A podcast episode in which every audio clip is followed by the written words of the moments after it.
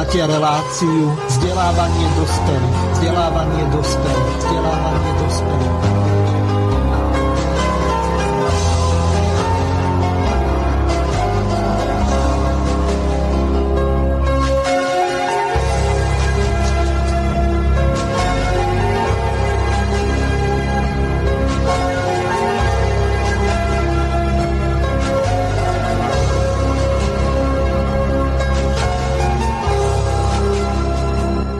Vážené a milé poslucháčky a poslucháči, táto relácia od začiatku je kontaktná.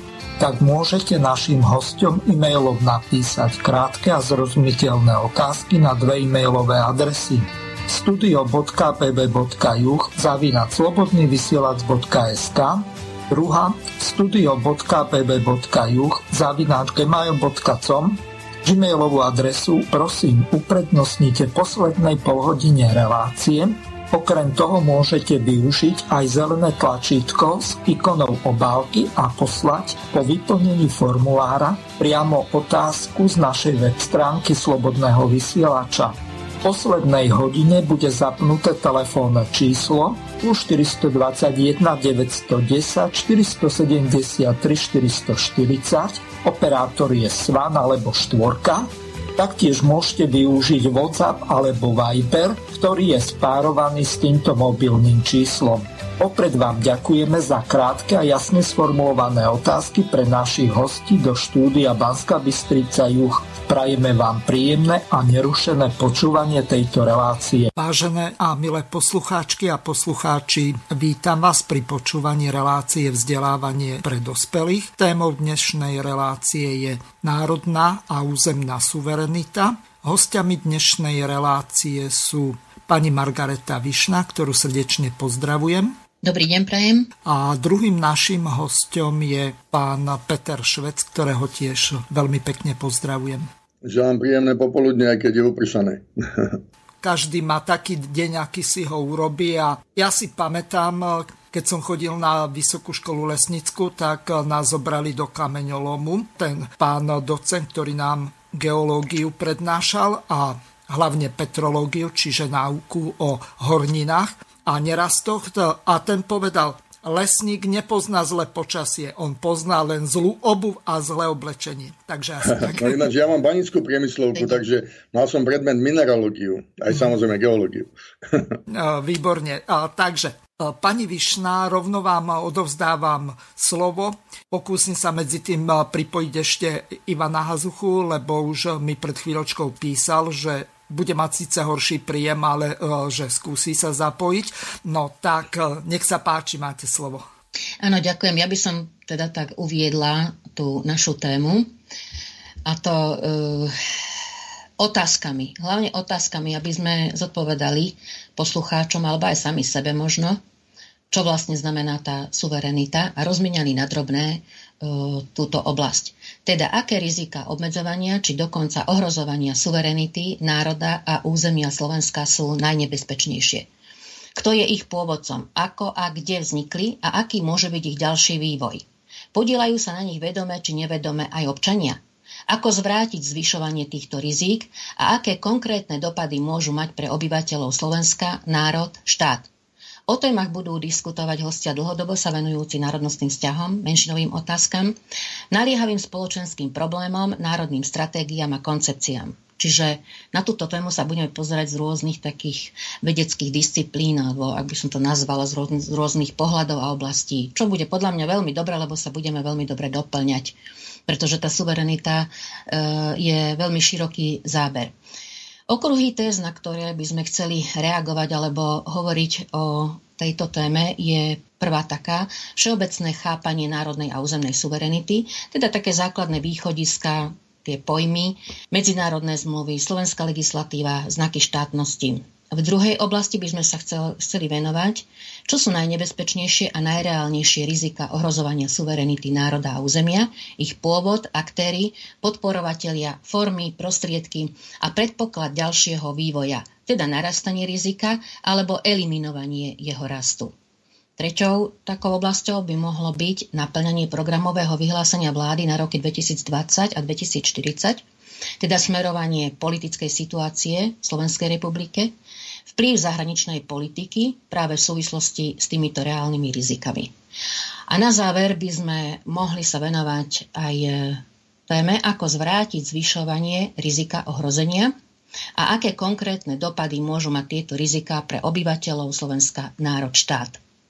Ak teda dovolíte, ja by som na začiatok uviedla e, tému takými základnými ani nie charakteristikami, ale skôr takou, takou terminológiou, pretože sa dosť na to tak orientujem. A najčastejšie, keď sa zaoberám nejakou, štúd, nejakou teda témou, alebo idem si naštudovať, naštudujem si nejakú tému, tak sa z obľubou obraciam na slovníky, lebo sa mi zdajú, že sú najobjektívnejšie. A ešte radšej sa obraciam, najradšej sa obraciam, obraciam na slovenské slovníky, pretože si myslím, že je to aj z takého dobré, aj z takého psychologického hľadiska. Skôr si myslím, že tie synonymá pomôžu aj ľuďom lepšie sa zorientovať v danej problematike. Teda slovník cudzích slov hovorí o suverenite ako najvyššej moci štátu nad svojim územím a nezávislosť v medzinárodných vzťahoch, teda štátna zvrchovanosť. Synonymický slovník slovenčiny hovorí aj o samostatnosti a slobode, dnes tak často spomínaný pojem a hlavne zajtra teda. E, slovník slovenského jazyka hovorí o nezávislosti a samostatnosti teda suverenite štátu a suverenite národa. Môže byť aj v prívlastku štátna národná suverenita. Potom spomeniem zo slovenskej legislatívy, aspoň e, za všetky, nie, lebo nie som špecialista na právny systém, ale mm, spomeniem tú doktrinálnu, tzv. doktrinálnu definíciu suverenity štátu a tá je zvrchovanosť, teda suverenita štátu, vo svojej podstate znamená, že štátna moc je nezávislá od akejkoľvek inej moci, tak vo vnútri štátu, ako aj za jeho hranicami. A ešte by som spomenula jednotlivých autorov, potom dám slovo aj mojim kolegom, jednotlivých autorov, e, odborníkov na, tieto, na túto tematiku, docenti, profesori Ušiak, Kanárik, Cibulka, kde vysvetľujú, že národ nie je vlastne právnym pojmom. Národnosť je príslušnosť k národu, uvádza napríklad docen Imrich Kanárik. Ja doplňam ako môj pohľad, keď som si naštudovala niektoré tie právne e, vysvetlenia a právne koncepcie, tak e, zachytila som jednu takú zaujímavú vec, že právny systém, ktorý určuje štátnu a teda aj národnú suverenitu, je tvorený právnou, typickou právnou terminológiou, ktorá nezahrania terminológiu humanitných vied alebo filozofie kultúry, je v nej síce niekde v pozadí zakomponovaná ako nejaký konštrukt, ale terminologicky sa nejako neprejavuje. To je len taká odbočka. A súvisí to aj s tým, čo povedal, uvidel pán docent Kanárik, že národ nie je právnym pojmom. Potom e, ďalšia taká, taká, taká definícia, národná suverenita sa spája väčšinou so sebaurčovacím právom národov a je základom pre suverenitu štátu. Prirodzené sebaurčovacie právo, aby si na, národ určil, či chce žiť sám alebo s iným národom, je právo národa a nie národnostnej menšiny. To je už ten pohľad, e, nadvezujem na ten pohľad, ktorý budeme my s pánom Hazuchom, Ivanom, teda, e, vysvetľovať z hľadiska suverenity. Vonkajšia a vnútorná štátna suverenita uvádzajú viacerí autory, alebo teda dá sa povedať, že sa delí na vonkajšiu a vnútornú štátnu suverenitu. Územná suverenita štátu je to výkon štátnej moci na území a nad občanmi, obyvateľmi, a teda akty štátu majú územnú platnosť. Iná definícia, územná suverenita, je charakterizovaná skôr existenciou plných práv a oprávneností voči územiu. Nemusí však nevyhnutne znamenať nezávislosť štátu ako takú. A ešte tak na okraj suverenita štátu, obsah zahrňa politickú a právnu suverenitu. Suverenita štátu môže mať občiansky alebo národný princíp. Teda národný princíp znamená suverenita národa a občianský suverenita ľudu. A ešte jeden taký pohľad, ktorý spája rôzne vedecké prístupy, aj tie humanitné vedy. Štát je ako politická inštitúcia, ktorú charakterizujú tri hlavné atribúty. Obyvateľstvo, vymedzené územie a vláda schopná presadiť svoju suverenitu. Takže odovznám teraz e, slovo pánovi Švedcovi, alebo kto tu ešte je prítomný, či Ivan. A potom o, ešte by som rada povedala svoj z Ivanov sa nám nepodarilo spojiť, lebo má veľmi zlý signál, tak e, mi vypadol po chvíli, takže e, pánovi Švedcovi odovzdávam slovo. Dobre, ďakujem. No, takže takto, ja tam vidím množstvo v tých definíciách, ktoré ste spomenuli, zavádzajúcich aj definícií, zavádzajúcich pojmov, ktoré troška vychádzajú z rôznych pohľadov, e, rôznych typov vied a pavied. Hej? A možno, že čiastočných vied, lebo keď pôjdeme z anglickej terminológie a skúsim to troška dať do kontextu, eh, a v podstate to môžeme hovoriť aj z eh, terminológie a chápania eh, jazykov založených pri týchto pojmoch, o ktorých sa bavíme na latinčine, a to je aj francúzština, aj taliančina, španielčina, zoberme si v týchto pojmoch, je to aj nemčina, všetky germánske jazyky, je to aj angličtina, pravda, ale aj teda slovanské jazyky v týchto pojmoch majú troška šalát. A musíme si to preto zadefinovať. Hej? Prvá vec je, že ja nepovažujem tie, nazveme si to tak, že sociálne vedy ja nepovažujem za vedy, ale povedzme suverenita štátu z hľadiska sociológie, lebo toto je akože lógia by mala byť veda, tak sa bere ako, že je to vlastne vnútorná suverenita, kde je štát na svojom území tou najvyššou teda suverénnou mocou, tak sa to dá povedať, a že majú vlastné určité inštitúcie, ktoré túto moc môžu zabezpečovať. Hej. V skutočnosti to je sociálno-politická zároveň, ale politologická definícia. A v tomto prípade oni rozlišujú, čo je to vonkajšia suverenita, čiže v podstate môžeme ísť do toho, od toho krajného extrému, že štát, ktorý v žiadnom prípade pri zahraničnej politike nepodlieha žiadnej inej moci. Hej E, to sa nedá ani pre najväčšie veľmoci alebo superveľmoci potvrdiť, pretože aj tie istým spôsobom zohľadňujú pri zahraničnej politike určité aj záujmy tých svojich partnerov, aby ich nestratili, aby napríklad nestratili prístupy a tak ďalej. Čiže aj tam hrajú úlohu vždy záujmy. Hej? Ale zároveň, že zmluvy, ktoré sa tvoria s niektorými ľuďmi alebo s niektorými entitami, v tomto prípade povedzme medzi ministrami zahraničných vecí alebo ministerstvami v tomto prípade a to, potom sa to prenaša do celého štátu, že idú výlučne, sú robené a podpisované výlučne z vlastnej vôle.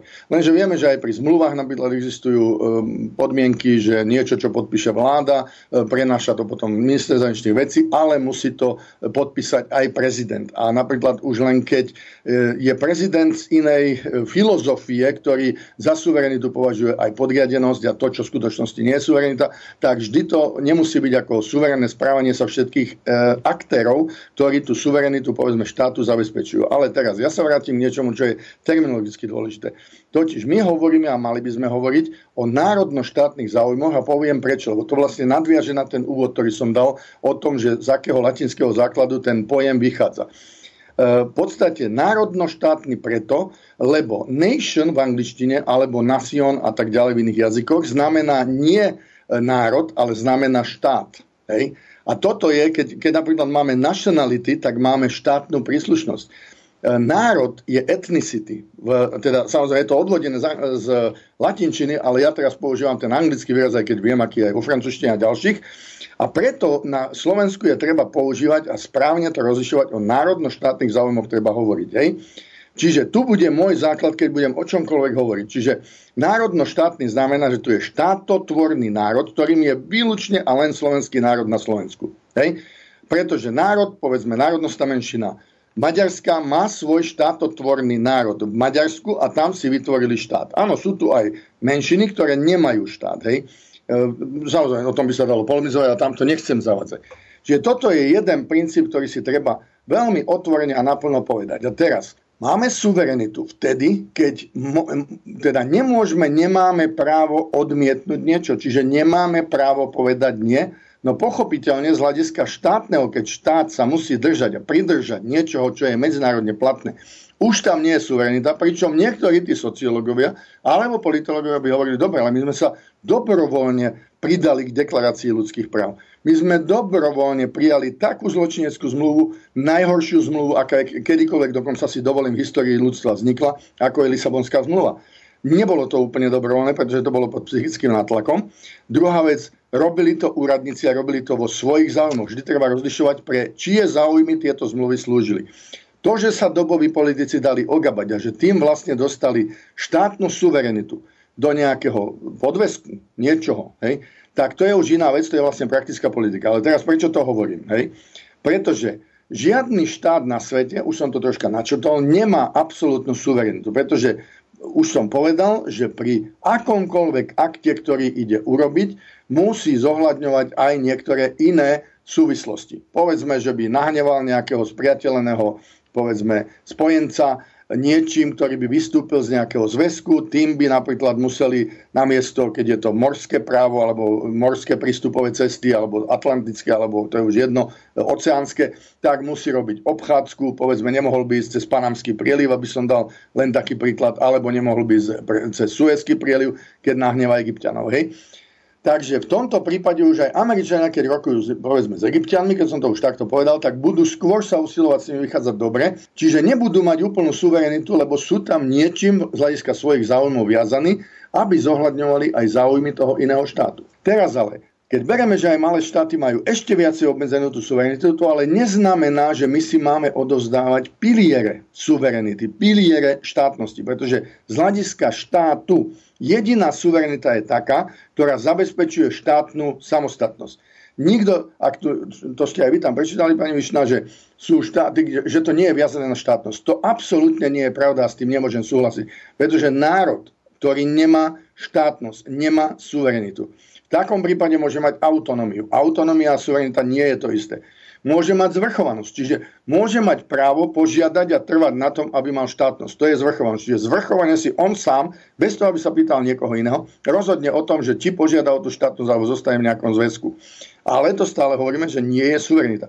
Dúfam, že, lebo ja sa to musím vysvetliť tak, aby laickí ľudia pochopili, aby som ich veľmi nezaťažoval nejakými poučkami. Lebo samozrejme môžeme ísť z hľadiska práva, čo je to suverenita, absolútna trvalá moc štátu. To je nezmysel. Hej? To vychádza z francúzskej školy. Alebo v širšom zmysle ide o určité štátne predpoklady, že e, nie je viazaný na štát na žiadne iné mocnosti. A jednoducho, toto takisto sa nedá, to, to sú väčšinou tie francúzske školy, hej. E, to sa nedá potvrdiť, hej. Takisto existuje v medzinárodných právnych systémoch určitá tak povediať, eh, eh, zavadzajúca, teda zavadzajúci prístup suverenite tým, že je to nezávislo štátnej moci od akejkoľvek inej moci, ktorá by ju mohla ovplyvňovať alebo ktorá by ju mohla vnúcovať niekam alebo posúvať.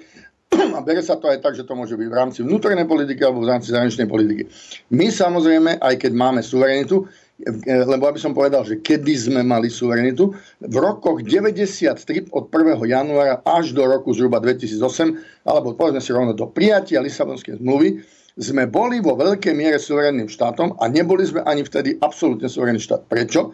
Lebo už vtedy sme podriadovali naše štátne rozhodnutia tomu, čo si želajú naši budúci spojenci, alebo čo by nám mohlo potom nekomplikovať e, vstup do Európskej únie, prípadne do NATO. Jedno bolo, no, približne v rovnakom roku sme vstúpili, takže aby sme z toho nerobili nejaké veľké. Potom existuje tzv. vnútorná suverenita, existuje aj lokálna suverenita. Napríklad, teraz to povedzme, lebo ja nechcem dlho hovoriť, aby som to veľmi nepriťažil, ale povedzme to takto. Začníme od osoby. Čo je suverennou osobou ten, ktorý je vo väzení? No pochopiteľne, že nie je, pretože nerozhoduje o tom, kde pôjde, kedy pôjde a tak ďalej. Je suverennou osobou, ktorý je povedzme mimo väzenia, ale dajme tomu má, u niekto ho uniesol a povedzme zatvorí ho v byte. No nie je. Ale je suverénne osoba, ktorý si sám hovorí, že kde môže ísť a tak ďalej, ale v rámci limitov zákonných sa musí správať. No je, pretože on pozná tie limity, on sa rozhodne, či bude žiť v štáte, ktorý teda mu zabezpečuje tie limity, ktoré on akceptuje, alebo pôjde do iného, kde skôr teda tie jeho limity iné budú rešpektované a nezostane v tom, kde nie sú rešpektované. Čiže suverenne on si rozhoduje. Povie si, kde, čo bude robiť, povie si, kde bude bývať a tak ďalej. To isté s rodinou. Je suverenná rodina alebo aj jednotlivec, ktorý má vlastný byt, je, je suverenný ten, ktorý sa musí deliť o bývanie s niekým o postel, myslím teraz nemyslím manželstvo, ale povedzme, že majú dve postele v nejakom internáte, no nie je suverenný, pretože tam už musí do, do istej miery obmedzovať svoje právomoci. Čiže v tomto kontexte to treba aj chápať. Navyše, suverenitu určitú má napríklad aj obec, majú napríklad župy v zmysle alebo v, v tých reláciách, ktoré sú vymedzené zákonmi. Povedzme, starostlivosť od cesty určitej triedy je na župe. Starostlivosť od cesty inej triedy, povedzme tie menej významné, je na miestnych samozprávach. Hej. V tom prípade oni sú suverénne z hľadiska starostlivosti od cesty. Hej. Samozrejme sú ale suverénne len do tej miery, čím, kým majú nejaké zdroje na to, aby tú suverenitu mohli realizovať. A teraz sme už pri tom, že to sú tie nástroje na zabezpečovanie suverenity, ale to bude pravdepodobne tým ďalším, tou ďalšou témou. Len ja som to chcel dostať do toho kontextu, že nemôžeme zobrať ten zavadzajúci pojem a hlavne vychádzajúci z veľmi zvratenej školy, ktorý tvrdí, že národ môže mať, ako štátotvorný národ, že môže mať suverenitu aj bez štátnej samostatnosti. Nemôže. V žiadnom prípade nemôže. A keď to niekto tvrdí, tak sa hrubo milí a je to veľmi zavadzajúce. Hej? Takže asi tak. Rozvádzajú ďalej a hovoria presne toto isté len uh, už som ja nechcela do toho tak hĺbkovo ísť, pretože to nie je moja parketa, ale ja som chcela aj svoj taký pohľad vyjadriť k tomuto z hľadiska tej, dajme tomu, kultúrneho pohľadu alebo z pohľadu kultúry a úplne musím súhlasiť, pretože Uh, najprv poviem to moje východisko. Ja už som sa nejaké dlhšie obdobie zaoberala uh, pojmom alebo teda charakteristikou, definíciou národnej identity ktorá možno, že teraz vyzerá na prvý pohľad, že nejako nesúvisí so, suvereni, so, so suverenitou, ale uh, to je len také klamlivé. Pretože, Áno, no, čiže ja to vychádzam presne z toho môjho pohľadu, kde som definovala národnú identitu, samozrejme na základe už nejakých východisk, nejakých teda pohľadov iných odborníkov, aj tých, tých ktorí sa zaoberali národnou identitou a definovala som ju ako e, piatich entít. Jedna, jedna prvá entita je spoločné územie teda vyčlenené štátnymi hranicami. Potom pomenovanie, e, ako terminologické myslím teraz, Slovák, slovenský národ, jazyk, slovenský a kultúra, teda čo, ktorá obsahuje kultúrne univerzálie, to sú, to sú kulturologické pojmy, ale sú to normy, symboly, hodnoty. A piatá entita je vedomie o týchto entitách teda o tom spoločnom území, o tom spoločnom pomenovaní, jazyku a kultúre. A e, to je vlastne to celé národné cítenie. Čiže musím to trošku e, prispôsobovať tým ostatným terminológiám, aby sme pochopili, že vlastne je to na jednej rovine. Kto si plne uvedomuje tú národnú identitu, má aj to národné cítenie. A teraz e, poďme ďalej. Ak to teda budeme um, dávať do súvislostí, výchova a vedomie o suverenite národa a štátu speje k národnej suverenite. A tá národná suverenita, ja to dávam, rovná sa medzi národnou a štátnou suverenitou. A to potom speje k samostatnému a slobodnému rozhodovaniu. Ale je to podmienené práve tou výchovou o, o týchto entitách, teda o tom uvedomovaní si celého komplexu národnej identity, čo v podstate neprebieha, lebo viackrát som teda už v predošlých reláciách spomínala, že kde všade sú tieto problémy. No a takto sa to vlastne, eh, prišla som k tomu záveru, že sa to javí skôr ako začarovaný kruh, na to, aby sme my získali už eh, už tú národnú suverenitu, alebo to vedomie o tej národnej identity identite. Lebo ak teda mm, nemáme takú silnú národnú identitu, ako ju dostaneme do toho vzdelávania? A nie len do výchovno-vzdelávacieho procesu, ale to musí byť trvalé, trvalá výchova, e, aj vzdelávanie celej spoločnosti, ako je andragogika, ako napríklad táto relácia, kde sa vlastne musíme zamýšľať nad touto výchovou a smerovať k, tejto, k tomuto národnému cíteniu a národnej identite, pretože táto národná identita, to sme mali tiež k tomu relácie predošlé, kde sme hovorili o tom, ako je cieľavedome, systematicky rozkladaná táto národná identita. Tak potom sa, e, ja teda vidím oveľa hĺbšie tieto korene e, štátnej a národnej suverenity. Že až, až tuto vidím tie východiska, alebo až tuto treba začať k tomu, e, začať pri, to, pri tej, aby sme získali národnú a štátnu suverenitu. Aby sme mohli sa vlastne dopracovať k tomu samostatnému slobodnému rozhodovaniu. Takže toto je môj taký pohľad z, tej, z toho, z toho Ak by som mohol nadviazať, môžem? Nech sa páči. Ano. Dobre, lebo veľmi dobre ste povedali, eh, pani Višna, pretože v skutočnosti, eh, keby sme išli do, teda povedzme, že do absolútnej definície, čo je absolútna suverenita, mala by to byť vlastne schopnosť, môže byť alebo právna schopnosť vykonávať absolútnu politickú moc nad celým svojim územím aj nad svojimi, svojimi ľuďmi. Hej? Ale v skutočnosti si uvedomili, ste tam veľmi dobre dali niektoré príklady s tou kultúrnou, jazykovou a ďalších. Povedzme si, ak nemám mediálnu suverenitu, tu nám niekto vtlka do hlavy, ako musí, musia byť médiá nezávislé a tak ďalej. Propaganda. Čiže osvetovú suverenitu. Nemôžem mať ani suverenitu inom, pretože čo robia všetky zločinecké neoliberálne skupiny, ktoré ovládajú alebo usilujú sa ovládnuť politickú moc a zbaviť ju suverenity. V prvom rade ovládnu média, v druhom rade ovládnu školstvo. Toto robila aj Česká moc, ktorá sem prišla v roku 1918, ktorá začala vnúcovať Slovákom vlastne české prístupy k suverenite. Jednoducho už v 20. roku v ústave vytvorili Československý národ a tak ďalej, čím nás bavili doslova aj tej suverenity, ktorú ste vy spomínali. Hej, tej identity. Jednoducho mali sme ju nahradiť cudzou identitou, vymýšľať si. Dnes dokonca chcú zavádzať, že my máme mať nejaké rôzne národy, dokonca aj také, ktoré neexistujú a my ich máme pri ščítaní ľudu možnosť uvádzať. To je už obmedzovanie, radikálne obmedzovanie suverenity. Zoberme si také veci, lebo to sa týka kultúry. Eh, alebo školstva. Najprv začnem školstvom. Ak naše deti slovenské na slovenskom území nemôžu chodiť do vlastnej školy, lebo lokálna moc to obmedzuje a štátna moc to nevie presadiť, toto je brutálne zneužitie a vlastne odbúranie suverenity. To je zločin. Hej. Teraz zoberme kultúru. Keď máme napríklad na televíznom programoch alebo, alebo na televíznych programoch, ktoré sú slovenské a dokonca aj na takých, kde platíme koncesionárske poplatky. Všetci bez výnimky. Aj keby som bol jediný sám, ktorý to odmietam, pretože mi niekto dáva jazyk 1% menšiny a v skutočnosti v televízii jeho 30%, tak to je e, jednoznačne zásadné odburávanie suverenity a tam už nie je kultúrna suverenita. Jednoducho tohto sa my musíme zbaviť a dostať do seba vedomie že ja mám právo bez výnimky všetko dostať v Slovenčine. Ja mám právo každú knihu mať preloženú do Slovenčiny a štát má povinnosť vytvárať podmienky, aby všetky tie kvalitné knihy tých kvalitných autorov akejkoľvek forme sme, povedzme, e, teda bolo výhodné prekladať do Slovenčiny, aby to bol suverénny národný trh, aby bol ochránený ten trh, napríklad aj tým, že na cudzie, povedzme, e, tie produkty nejaké, aj, umelecké alebo knižné a tak ďalej, E, ktoré sú, myslím, umelecké, ktoré sú aj v, v, v rečovom podaní alebo v vizuálnom podaní, tak bude uvalená taká spotrebná daň, ktorá znevýhodní každého, kto by nám to dodával, aj kto by to kupoval a jednoducho zvýhodní tých, ktorí pôjdu do tých prekladov, tlmočenia alebo dubbingu a tak ďalej. A toto my nerobíme, čiže my sa tam správame absolútne nesuverenne. Dokonca my tam máme radikálne obmedzenú suverenitu. Ale najhoršie je, že tá suverenita je zablokovaná, to vedomie suverenity je zablokované v mozgoch. Hej? Čiže presne ako ste to povedali, v tom vedomí. Hej? Takže to som rád, že ste túto tému otvorili, lebo to je naozaj jeden extrémne dôležitý, úplne ignorovaný aspekt suverenity. Kultúrna, an, an, jazyková, školská a tak ďalej. Hneď ma napadá, že ktoré vlastne tieto suverenity alebo tieto, to, to, to, tento komplex národnej identity sú najdôležitejšie. Teraz či to e, najprioritnejšie.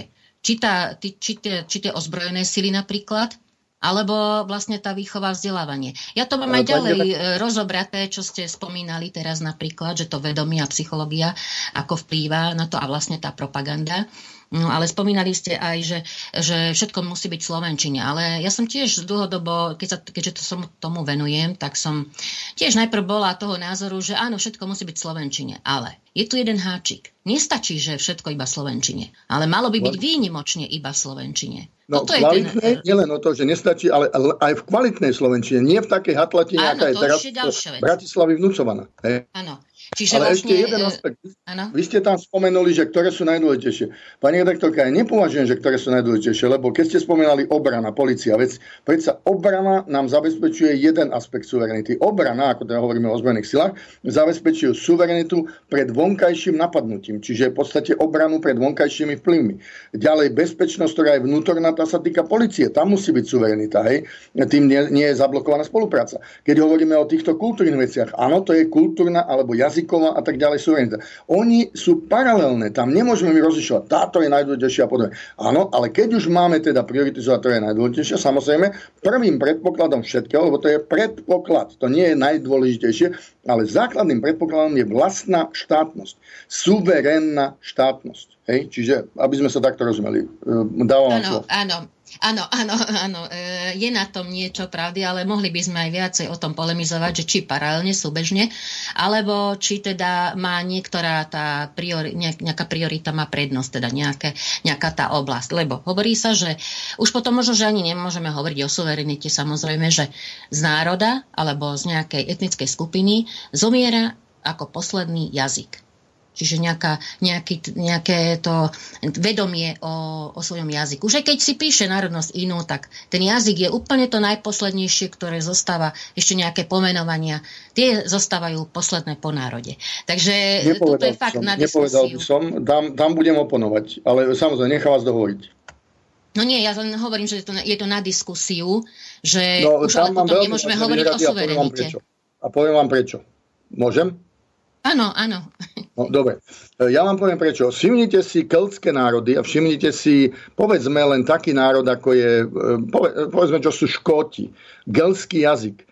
Ten takmer vyhynul, ale kultúra je napriek tomu, že takmer celé Škótsko je v podstate jazykovo angli, anglofónne, aj keď majú veľmi špecifický prízvuk. Hej lebo žijem, teda pôsobím Británii, samozrejme dochádzam domov, žijem na Slovensku a e, do roboty chodím do Británie a teraz v Anglicku, ale chodil som aj do Škótska. A teraz zoberte, na okrajoch Škótska sa nachádzajú ešte malinké enklavy, kde tí ľudia dokážu hovoriť aj v tej škótskej gelčine. Hej? Ale kultúru majú tak silno zakódovanú napriek tomu úplnému zlikvidovaniu jazyka. Aj medzi tými, ktorí ani netušia, čo je gelčina, že tá škótska kultúra je veľmi unikátna. Viete, tie nosenie kiltov, rôzne e, tradície, ktoré si tam uchovajú hrdosť na svoje škódstvo a tak ďalej. Ale zoberte si, povedzme, Írsko, veď Írsko bolo Angličanmi brutálne no, terorizované po dlhé staročia. Hej. Boli m, úplne ignorovaní, alebo boli aj terorizovaní rôznymi spôsobmi.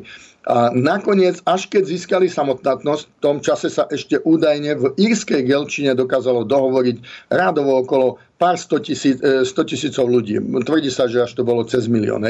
Dnes nájdete doslova už minister školstva ich odmieta, prečo by mali sa učiť gelčinu írsku. Hej. A napriek tomu tá írska kultúra, to írstvo v nich zostáva veľmi silno zakorenené. Lenže zoberme si iný keltský národ, ktorým je povedzme Bretonci, to, tí sú vo Francúzsku.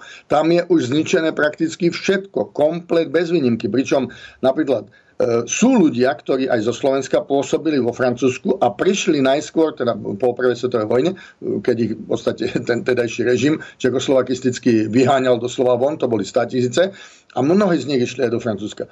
A prišli do Bretonska, oni sa naučili najprv bretončinu, čo znamená, že vo bretonsky sa vtedy pomerne intenzívne rozprávalo. Dnes prakticky bretončinu nevidíte. Jeden z ďalších kelských jazykov, o ktorom nikto ani netuší, je povedzme jazyk, ktorý sa volá, to je korniš, ako kornolský jazyk, hej, kde dnes ho obnovujú, že úplne vymrel a už pred pár storočiami a dnes ho obnovujú, kde ním ako druhým jazykom hovorí okolo 2500 až 4500 ľudí, mám tam zo pár priateľov a stretol sa práve s nimi aj v, lebo veľmi rád chodím do Cornwallu, e, tak e, neviem, 6 alebo 7 návštev, tak veľmi silne sa tam začína to oživovať, ale už nedokážu oživiť tú pôvodnú kultúru. Pretože jednoducho, až keď zahynie kultúra, až vtedy zahynie kompletne národ, ale ja si myslím, že národ zahynie, ako ste to aj vypovedali, v tom máte pravdu, že zahynie jazyk, zahynie národ.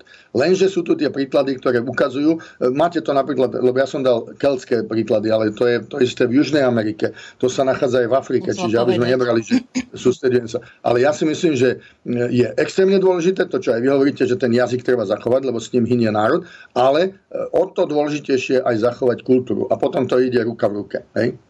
Ja som tiež chcela spomenúť tých Írov, ale to máme príklady aj tú kečuančinu v Peru, ale, teraz som nemyslela z toho pohľadu štátnej, teda e, národnej suverenity, že sa zachová ten jazyk. Myslela som z pohľadu tých, tej, tej oso, tých osôb, tých jedincov. Tak som myslela.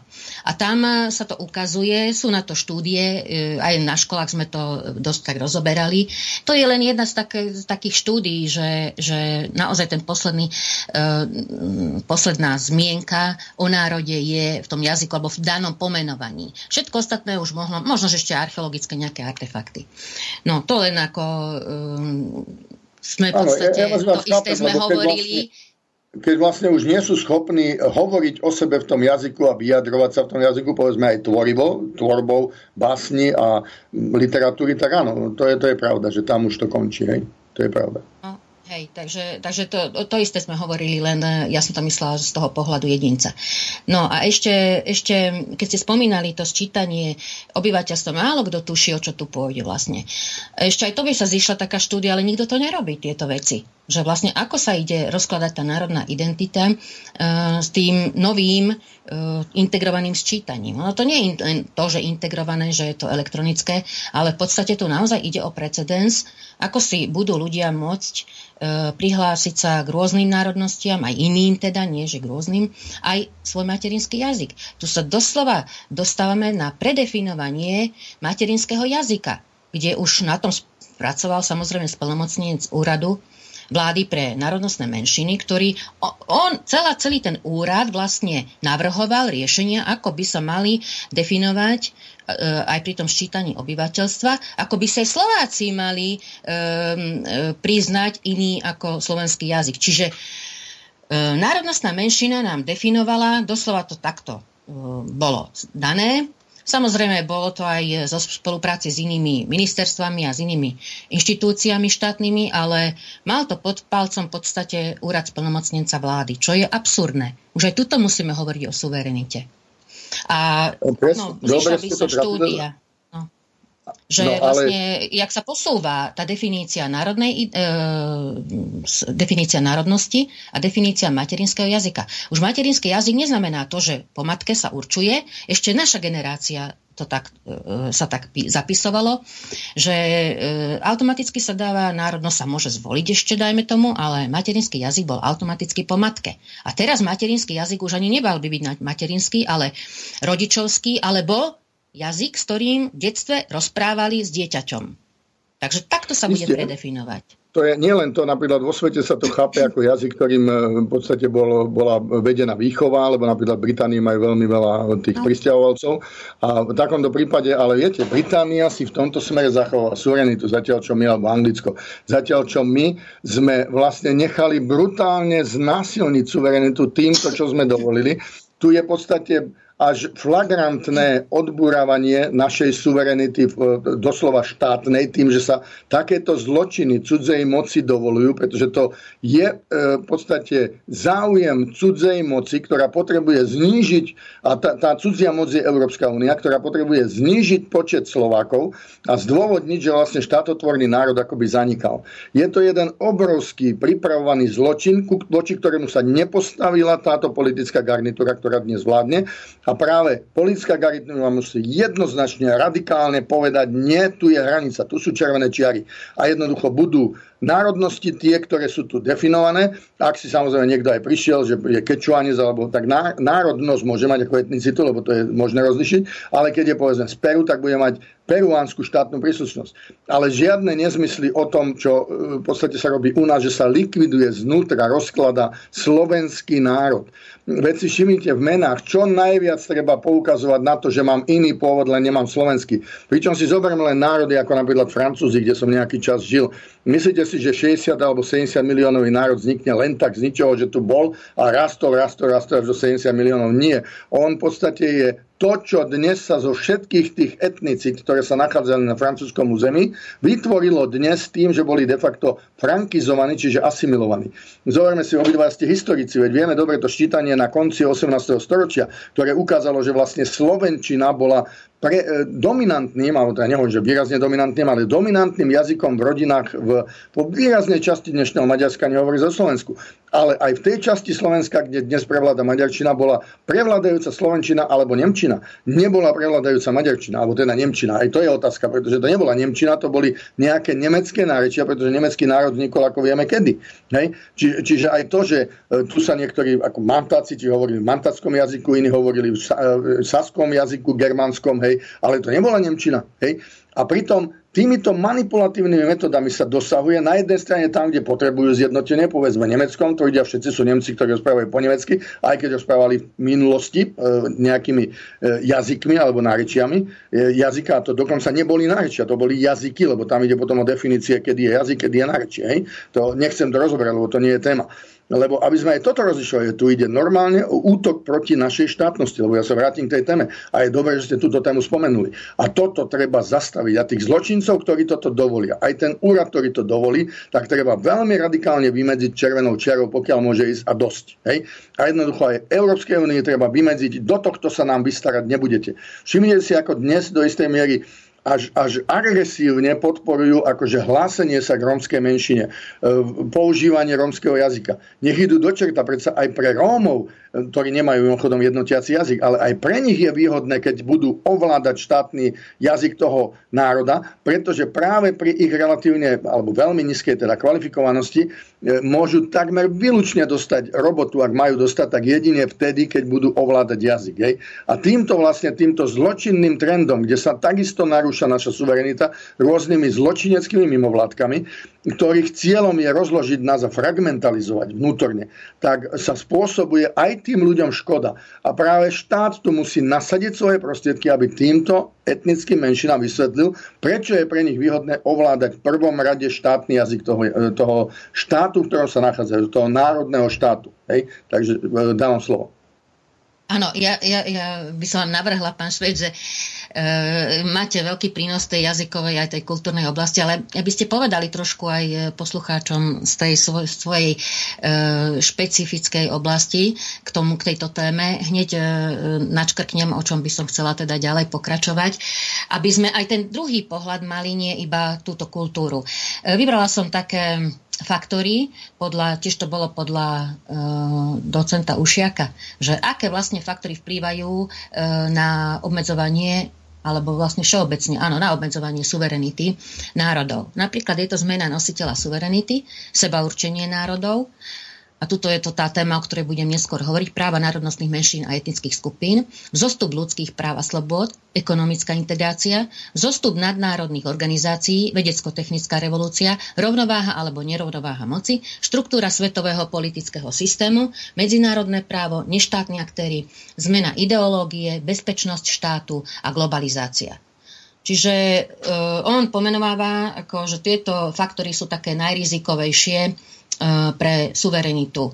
Tak e, keď už teda e, môžete povedať, aspoň ohľadne tej bezpečnosti štátov, ktoré sú tie ľahšie, také tie oblasti, ktoré poznáte, viete pomenovať, aké sú tie najvážnejšie rizika, suverenity, ktoré obmedzujú a ja potom poviem z, tej, e, z toho národnostného e, pohľadu. Pochopiteľne, je to veľmi široká téma, to nemôžem určite postihnúť všetko, lebo napríklad globalizácia, europeizácia a tak ďalej, to sa týka v podstate celej bezpečnostnej politiky, ale to sa týka aj celého právneho systému, to sa týka aj odovzdávania pilierov štátnosti, medzi ktorými, lebo bezpečnostná politika závisí od zahraničnej politiky, nie len od obranej politiky. A teraz ja práve na tú celú bezpečnostnú politiku musím troška ju rozšíriť, aby to ľudia pochopili, že ako je to veľmi komplexný problém.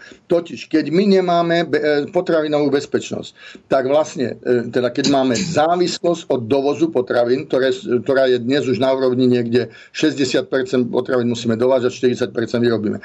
Hovoríme o tých potravinách, ktoré sú v podstate tie základné na prežitie. Hej? Čiže, že nebudem mať pomaranče, to nikoho netrápi. Ani nebude trápiť, keby niečo nastalo. Ale že nebudem mať múku môcť si vyrobiť u nás, že v podstate máme zlikvidované mlyny a tak ďalej, to už bude niečo mimoriadne vážne. Keď nemáme, ja neviem, dobytok, alebo nemáme, ja neviem, e, zoberme sliepky, ktoré sa chovajú u nás, že musíme to všetko dovážať, to je už veľmi radikálne narušenie našej suverenity, lebo sa radikálne narušuje v podstate jedna oblasť bezpečnosti, ktorou je potravinová bezpečnosť. A teraz sme chápali, ktoré sú tie najdôležitejšie oblasti. To sú tie, ja som to písal v blogoch, ktoré vlastne sa týkajú tých základných predpokladov na prežitie. A čo potrebuje človek na prežitie? Povedzme, jedlo, potrebuje vodu, samozrejme, keď to berie niekto, že to je tiež potravina, ale jednoznačne vodu ako separátne.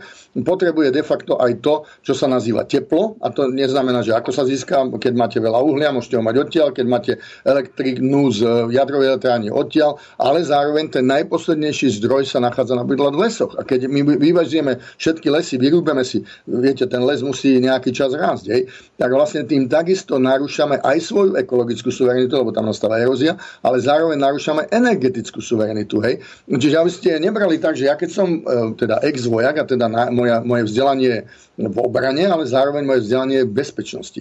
A keď zoberieme tieto aspekty bezpečnosti, to je ekonomická bezpečnosť, kde prakticky Takmer u nás neexistuje veľmi silná stredná trieda, niekde tvorí až okolo 80-90% a neexistuje ten veľmi silný podnikateľský sektor tých malých podnikateľov. Ne, nehovorím o stredných, hovorím o malých samoživiteľov, to sú tí živnostníci, ktorí naozaj sa dokážu, dokážu postarať o, o seba tak jednoducho to je takisto ekonomická a sociálna bezpečnosť radikálne znížená. A keď znížime radikálne ekonomickú a sociálnu bezpečnosť, dostávame sa do závislosti od niekoho, kto nám napríklad musí dovážať tie potraviny a tak ďalej. My máme hovoriť o Národnom Karabachu. A tam práve potom uvidíme, keď o tom budeme hovoriť, že ako nešťastnom postavení je práve Arménsko. Hej. Ale ja sa vrátim na Slovensko. Keď ideme na ďalšie aspekty bezpečnosti, povedzme surovinová bezpečnosť, hej, že u nás sme mali kedysi banistvo množstvo, ktoré malo naozaj obrovské, e, ja neviem, obrovský diapazon e, tých e, produktov, ktoré dokázalo vyrábať. Nebola to len meď, cín a tak ďalej. My sme naozaj mohli dobývať obrovské množstvo produktov. Hej. Dnes sa prakticky zlikvidovalo. Teraz idú uholné banistvo zlikvidovať. Pritom, keď zlikvidujete bane, otvoriť ich znovu nie je jednoduché. A to je práve surovinová, že nebude možno v budúcnosti možné dovážať za isté okolnosti, kedy má národ prežiť vo veľmi kritickej situácii tie suroviny, ako dnes povedzme z iných štátov, alebo niečo je z Ruska, do Európa, my ju nemáme veľa, ale iné suroviny sa dovážajú kedysi hliník, ako vieme, myslím, že z Albánska a tak ďalej. Teraz poďme na iný typ a to je v podstate, povedzme si, menová suverenita. Tá bola zlikvidovaná tým, že sme v podstate sa podriadili Európskej centrálnej banke, čo je čisto oligarchická organizácia, namiesto toho, aby sme si zachovali maximálnu suverenitu. Ale potom aj tá suverenita sa narúša tým, dokonca aj Rusi si to do, dovolili, že centrálne banky sa podriadujú veľmi zvláštnym E, princípom a to, to sú radikálne e, teda redukujúce tie princípy, ktorými sú de, de facto akoby e, Medzinárodným menovým fondom a ďalšími inštitúciami tzv. Tie, tie pozitívne prezentované prvky, ktoré musí mať každá centrálna banka. To je vlastne vždy tie pozitívne prezentované tú centrálnu banku, aj keď má vlastnú menu, tak jednoznačne podriadujú niečomu, čo ide mimo štátu a tým vlastne zbavujú štát ekonomickej a finančnej suverenity. Napríklad, čo robí aj teraz ruský režim, ale to robí aj Čína a ďalší, že výrazne zvyšujú zlaté rezervy. Pretože oni majú aj tú produkciu zlata, ale ktorá musí zostať v rukách štátu. Ja pozerám aj filmy, lebo pôvodne som baník, kde povedzme v Austrálii sa dobýva zlato a tam tí ľudia, áno, dobíjajú to, to, to zlato, je to v podstate na povrchu, je to rôznymi metodami, ale prináša im to pomerne dobré živobytie, ale odpredávajú to štátu. Hej. Tie peniaze zostávajú vo vnútri, tí ľudia ich tam užijú. A nie, že príde sem kanadská firma alebo austrálska, ktorá nás, ktorí sme boli svetová banická veľmoc, dokonca v produktoch, ako bolo kedysi striebro, my sme boli absolútna svetová veľmoc, keď, aj keď tedy akože pod Uhorskom, ale to bolo na Slovensku, v produkcii striebra. A nás sem teraz prídu nejakí iní učiť. Pre Boha, veď sa spamätajme, hej. A ďalší aspekt, no a teraz sa dostávame k tomu, čo by mal byť môj, a to je v podstate tá bezpečnosť, ktorá je vnútorná, to znamená, že policajná bezpečnosť e, alebo kriminálna a ďalšie aspekty tejto vnútornej bezpečnosti.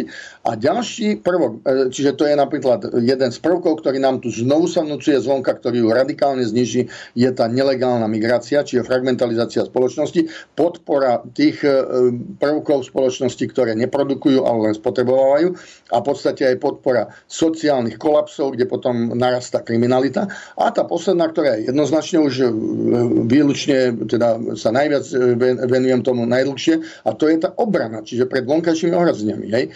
A tam samozrejme sa dnes nám podsúvajú prvky, akože e, v rámci NATO my sme povinni mať nejaké záväzky a rešpektovať brutálne narušenie, likvidovanie suverenity cudzími základňami. To vôbec nie je pravda, že si to členstvo NATO vyžaduje, to je naša, nie že vôľa, ale naše podliezanie sa.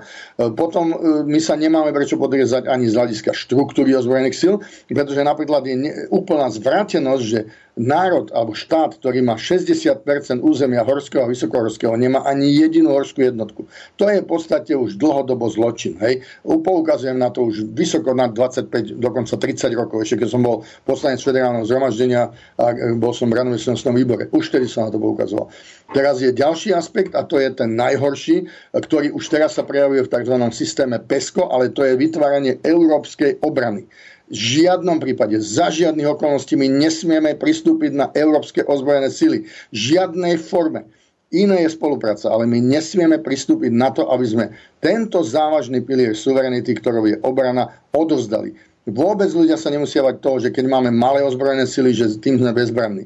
Pochopiteľne my sme zanedbali už 14-15 rokov, odkedy sa prijala e, profesionalizácia, sme brutálne zanedbali e, v podstate jeden závažný prvok pre obrany schopnosť a to sú veľmi silné zálohy. Nie v tých pár desiatkách kusov, ktoré teraz máme, ale v tých tisíckach až 10 tisícoch. Hej. Zanedbali sme kadecké zbory mladých ľudí, ktorí vlastne vychovajú budúcich vojakov a policajtov. Dokonca si ich tam môžeme overiť. Opísal som o tom blogoch, rozsiahle veci. Hej. V minulosti je to už také rok e, staré, ale naozaj som o tom napísal dosť veľa vecí.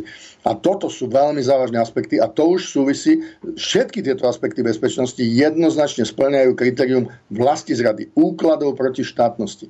A toto nesmieme podceňovať. E, oduzdávam slovo na tom, že vlastne sa podílajú na tom všetky tie politické garnitúry vládne.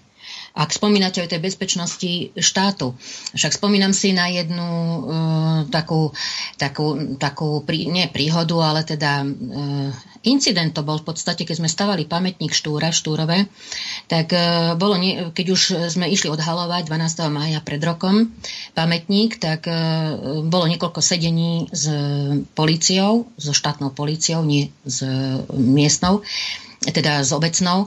A um, my sme mali isté požiadavky samozrejme, lebo sme vedeli, že teda budú nejaké provokácie, tak sme mali požiadavky.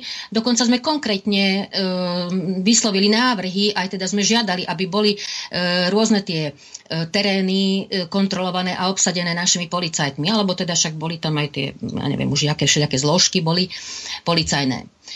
No a výsledok bol ten, že keď vlastne prebiehala už tá, to odhalenie slávnostné štúra, tak v podstate na moste, kde sme vyslovene, lebo poznáme situáciu, sme vyslovene tiež žiadali zabezpečenie policajné, aby nebol priestor pre tieto provokácie, tak jednoducho tento priestor, všetko nám slúbili. 30 krát, 30 krát nás uh, uh, presvedč, presviečali že, a slubovali, že teda všetko bude zabezpečené, aby sme nemali žiadnu obavu. Pravda, že tento priestor zostal nekontrolovaný napriek tomu, že sme ho žiadali, že sme sa na ňom dohodli, že nám to slúbili. Zostal nekontrolovaný a tam vlastne okamžite sa objavil nápis, uh, už neviem, čo to bolo presne, v Slovenčine, že teda jak my provokujeme tak ďalej. Čiže toto bola veľmi taká E, nepríjemná spomienka na to, že v podstate tá bezpečnosť e, nebola zabezpečená a dokonca moje podozrenie bolo to, že to bolo aj v spolupráci s, miestnou, s miestnymi politickými predstaviteľmi. Lebo inak si to neviem predstaviť, že z akého dôvodu, prečo vlastne toto nebolo zabezpečené, keď to mohlo byť zabezpečené. Nebol žiadny dôvod. Takže to len tak na okraj toho, čo ste je to, spomínali. to je veľmi dôležitý okraj, ktorý ste spomenuli, lebo tu sa ukazuje, že náš štát nie je ani suverénny v tom, že nedokáže doslova aspoň pomenovať, že šta, politické strany, ktoré sú proti štátnosti, čiže sú protištátne, ktoré dokonca volajú po odozdávaní právomoci tých pilierov štátnosti do cudzích rúk, do rúk Európskej únie, čo povedzme rovno, je to superštát, čiže je to iná štátna entita, alebo e, žiadajú, aby sa znovu obnovili nejaké federácie a podobne, tak toto sú jednoznačne protištátne živly. A my toto si musíme pomenovať a to je ďalší aspekt suverenity. Schopnosť pomenovať si tých skutočných nepriateľov, tých skutočných zločincov, ktorí tu narúšajú to, čo je najdôležitejšie, absolútne najposvetnejšie a to je štátnosť. Hej? A jednoducho my ani len tu sa nesprávame ako suverení. My sme z hľadiska tej, keď, keď to dáte do nejakej takej škály, že úrovne suverenizmu a vedomia suverenizmu u nás, my sme jeden zo štátov, a teda hovoríme ako jeden z národov, ktorý ho má veľmi nízky. A práve dúfam, že táto relácia ho sa teda napomáha tomu, aby sa pozdvihlo toto povedomie suverenizmu, čiže ktoré sa, ktoré sa začína tým, že je tu vysoký rešpekt, úcta k štátnosti ako k najposvetnejšej hodnote. Teraz ja nehovorím o režimoch, hej? lebo niekto môže povedať, dobre, aj v roku 1939 tu vznikol štát. Áno, vznikla tu štátnosť. Hej? A tým netvrdím zároveň, že režim, ktorý bol vtedy, bol svetý. No nebol. Lenže o čo bol menej svetý, alebo o čo bol viac svetý, ako ten, ktorý tu bol po 45., ako ten, ktorý tu bol medzi 48. povedzme až do 60. až do 68. Môžeme rátať, alebo ako ten, ktorý prišiel pri Číska 68. tak to boli aniel anielské a ten náš bol zlý oproti ním. Aký, a navyše poďme dozadu, poďme do 18. roku, dajme tomu, že historici budete argumentovať medzi 18 až 20, hovoríme 1918 až 20, to bolo v celku ešte dobre. Nebolo. Už vtedy sa tu presadzoval zločinecký čechoslovakizmus. Všimnete si, všade, kde sa dá, sa presadzuje čechoslovakizmus. Práve pri, v týchto dňoch de facto si pripomíname výročia zločinov čechoslovakizmu. Máme odsudzovať zločiny komunizmu? To boli v skutočnosti zločiny bolševizmu. Hej? Tí, ktorí nám sem boli nasunutí mimochodom zo západu, čiže z Prahy. Hej? A my nemáme akože odsudzovať zločiny čechoslovakizmu a tvárime sa, že to bolo v poriadku. Máme tu relácie, ktoré sú akože Česko, pomlčka tam dajú Slovensko má talent. No v živote nikdy, pretože to je podsúvanie, podprahové podsúvanie týchto zločineckých prvkov a jednoducho my ich musíme radikálne, ostro odsúdiť, zamietnúť a keď aj, aj nemôžem zakázať slobodne, aby mohli robiť čokoľvek takéto, ale tak znevýhodniť tie podmienky pri takýchto reláciách, ktoré nám podprahovo podsúvajú tieto zločinecké teórie a praxe. Zločinecké, pretože obrovské množstva, stá tisíce ľudí boli na základe toho vyhnaní, alebo teda trpeli a tak ďalej, hľadovali. A mnohí boli aj zabití, zavraždení, hej? aj teda politickými vraždami. A jednoducho toto je tiež suverenizmus. A my sa aj k tomuto musíme postaviť čelom a veľmi striktne. Pretože to, čo ste vyhovorili, to bol už len dôsledok, že nejaký neoliberálny, zločinecký, ja ich nazývam otvorene nacisti, pretože práve nacisti likvidovali štátnosti za účelom posilňovania nad štátov, nad, teda tých národov nad ľudí. Čiže v tom prípade to bolo Nemecko, teraz je to národ nad ľudí ako Európska únia. Musíme toto veľmi ostro odsúdiť a chcieť, ja som tiež za to, nech máme nejaký spolok, ktorý bude spolok rovnocenných národov bez akéhokoľvek centrálneho prvku, ktorý bude môcť uplatňovať diktát a vnúcovanie cudzích hodnot a vnúcovanie nejakých zákonov a podobne. Čiže my nepotrebujeme, ako sme kedysi nepotrebovali Prahu ani Moskvu, tak teraz nepotrebujeme Brusel. Potrebujeme spoluprácu. A to, za to som všetkými desiatimi, pretože ja robím naozaj s národmi z celého sveta. Mne nikto nemôže povedať, že som zápecník. Lietal som doteraz asi s 200 národmi, teda etnicitami. A myslím si, že okrem pár štátov som lietal s príslušníkom takmer každého štátu. Hej? A toto je dôležité, aby sme teda nejakým spôsobom začali do tých hlav ľudí nie, že to sa nedá vtlkať, že výchovo nalievať, hej, ale nejakým spôsobom to prezentovať, aby tí ľudia sa zamysleli, lebo oni si to musia osvojiť. A môžu si a nemusia, ale keď im budeme dávať argumenty, oni, množstvo ľudí si to osvojí. Tak, aby sa ten e, názor, ktorý by mal byť, alebo ten postoj, lebo toto je postoj, ktorý mal byť menšinový, ten, ktorý vlastne umožňuje tieto prvky likvidácie štátnosti, tak ten, aby sa stal vyslovene okrajový a dokonca, aby bol považovaný za to, čím aj je, a to je extrémizmus. Čiže protištátnosť je extrémizmus. E, kolaborantstvo je extrémizmus. Hej? E, v podstate, nazveme to, tí ľudia, ktorí slúžia cudzej moci aj tým cudzým protištátkam, to sú extrémisti, pretože pôsobia proti Slovensku, sú to extrémisti. A my to musíme takto nazývať. A my sa to nesmieme báť nazvať pravým menom. A ja to robím tak už dlho. Hej. Tu si napríklad jeden ministrik, ktorý najneschopnejší minister, aký kedy bola to naozaj ešte, aby predbehol Glovača, tak to musí byť ozaj, e, naozaj kusisko. A ten si bude otvárať hubu od človeka, ktorému nesia ani po stopu jeho topánky, ktorú zanechal v snehu. Hej. Takže prepačte, ale to je, e, toto všetko sú už prvky, ktoré sú prejavy, ale nesmieme si ich nevšímať a musíme ich vedieť pomenovať. A to je, keď už ide o to, že ako zabezpečiť, aby sa začali tieto veci odstraňovať, aby sa začali liečiť, lebo to je choroba, tak práve začať treba odtiaľ to pomenovať. Ako keď idem na identifikáciu k doktorovi a on mi povie, áno, máte chrípku, tak jednoducho vtedy to on pomenuje a na základe toho, keď to identifikuje správne, môže nasadiť správnu liečbu. Ak nesprávne dá diagnozu, nenasadí správnu liečbu. Hej? No áno, spravodlivý hnev, ale presne to som hovorila na začiatku, že vlastne keď my máme veľmi slabé to vedomie, lebo ja hovorím skôr o tom vedomí ako povedomí, zdá sa mi, že vedomie je, nie že zdá sa, ale som si to tak aj odôvodnila, aj na koreňoch to tak hovoríme, že to vedomie je to ten vrchol toho, že podvedomie, podvedomie sebavedomie a tak ďalej, že kto vlastne bude e, vychovať tú mládež, že k tomu, k tej národnej, národnému sebavedomiu, keď vlastne e, väčšina je taká prispata, hej, že sme taký, aj to je nám dobré, aj to, to vydržíme, aj hen to vydržíme. Tak e, toto je taký začarovaný kruh. Áno, musíme začať, áno, takýmito alternatívami, e, buď reláciami, alebo už ja neviem, akými médiami. A to bude na dlhé trate, na niekoľko možno generácií, kým vlastne sa nám podarí vôbec dostať do e, vedomia už e, školské, škol, školákov, alebo teda v tom výchovno-vzdelávacom procese, do, podarí sa nám dostať do vedomia tých detí vlastne toto, o čom hovoríme. Lebo inak je to začarovaný kruh, keď my nezačneme No vlastne pozor, tej... nie, e, takto vy hovoríte o generáciách. My na to nemáme čas generácie. My sme naozaj nemali čas na etablovanie sa ako e, plnohodnotný národ, hej? lebo sústavne sme vlastne boli v tom nevýhodnom postavení, aby sme si to mohli etablovať. Ale ja som už povedal, kde sú tie dva prvé rozhodujúce prvky. Čo najskôr ovládajú všetky tieto zločinecké, neoliberálne, e, antitradicionálne... Média a školstvo. Presne. A školstvo, čo je najdôležitejšie? Výchova učiteľov. Veď si všimnite, za prvej ČSR, čiže v 18. roku, čo začal robiť český element? No jednoducho začali ovládať školstvo naše. Dnes sa to prezentuje, prišli nám pomáhať. Nie, oni nás sem prišli bohemizovať. Hej? Takže pozor na to.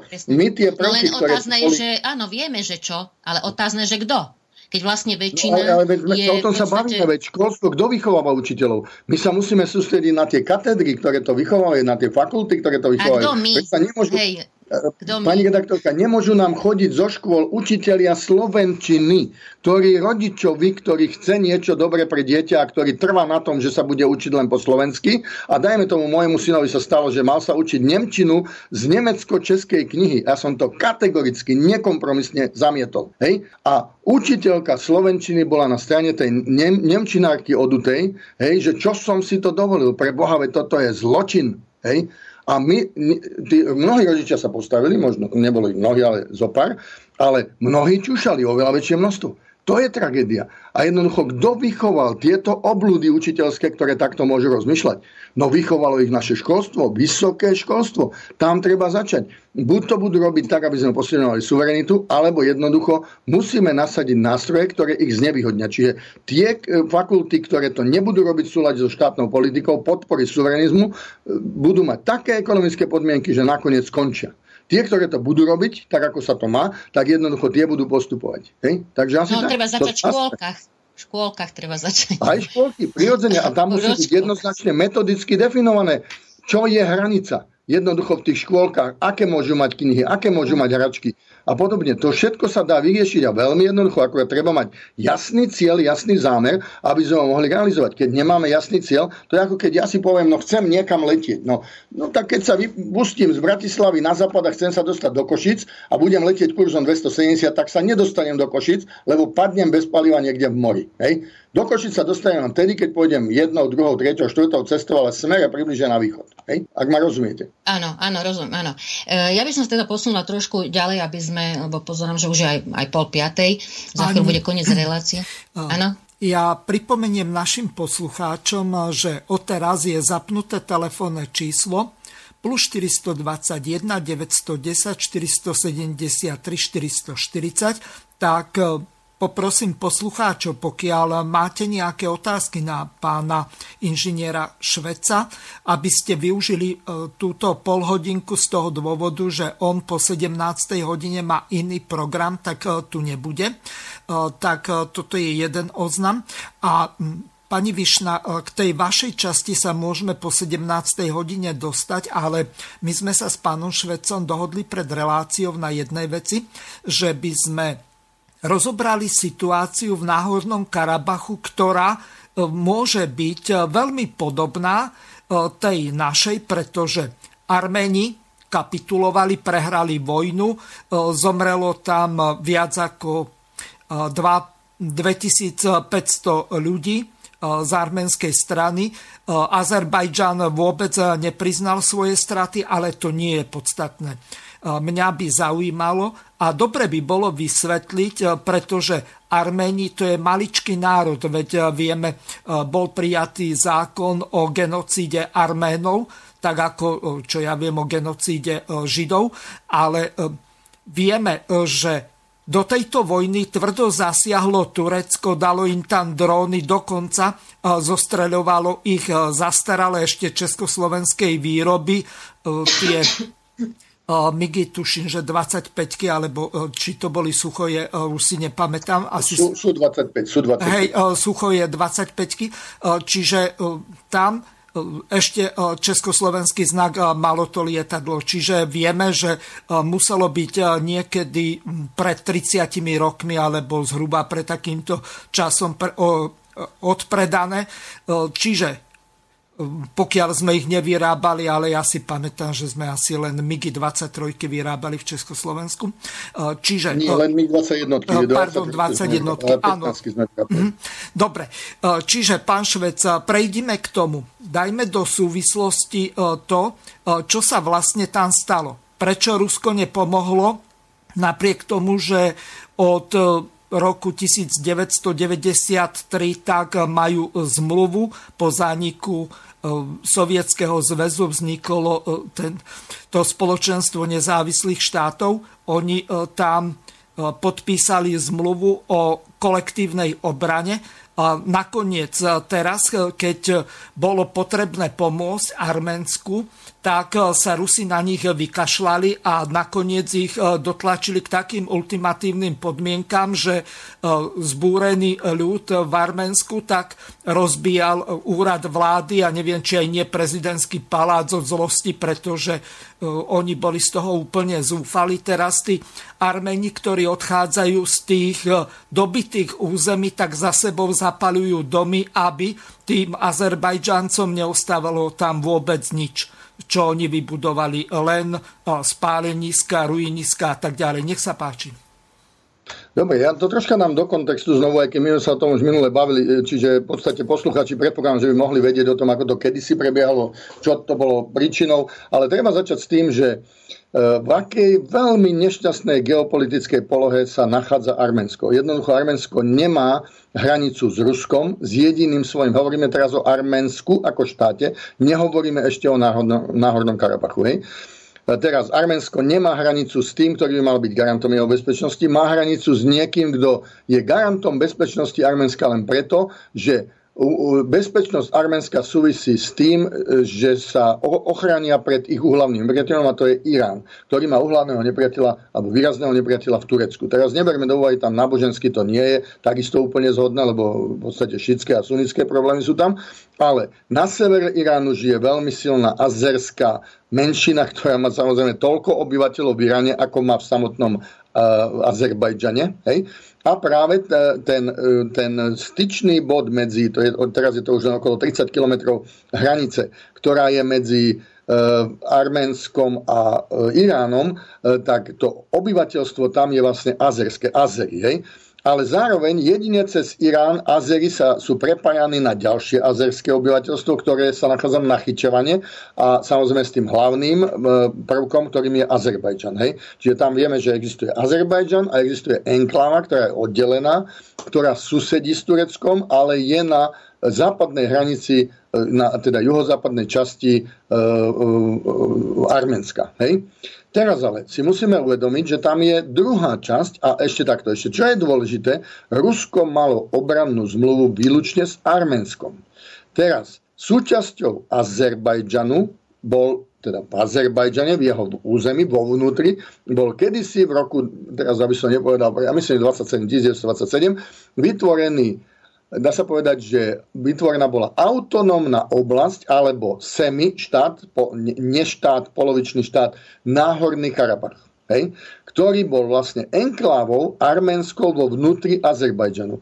Nemal e, spojenie s Arménskom.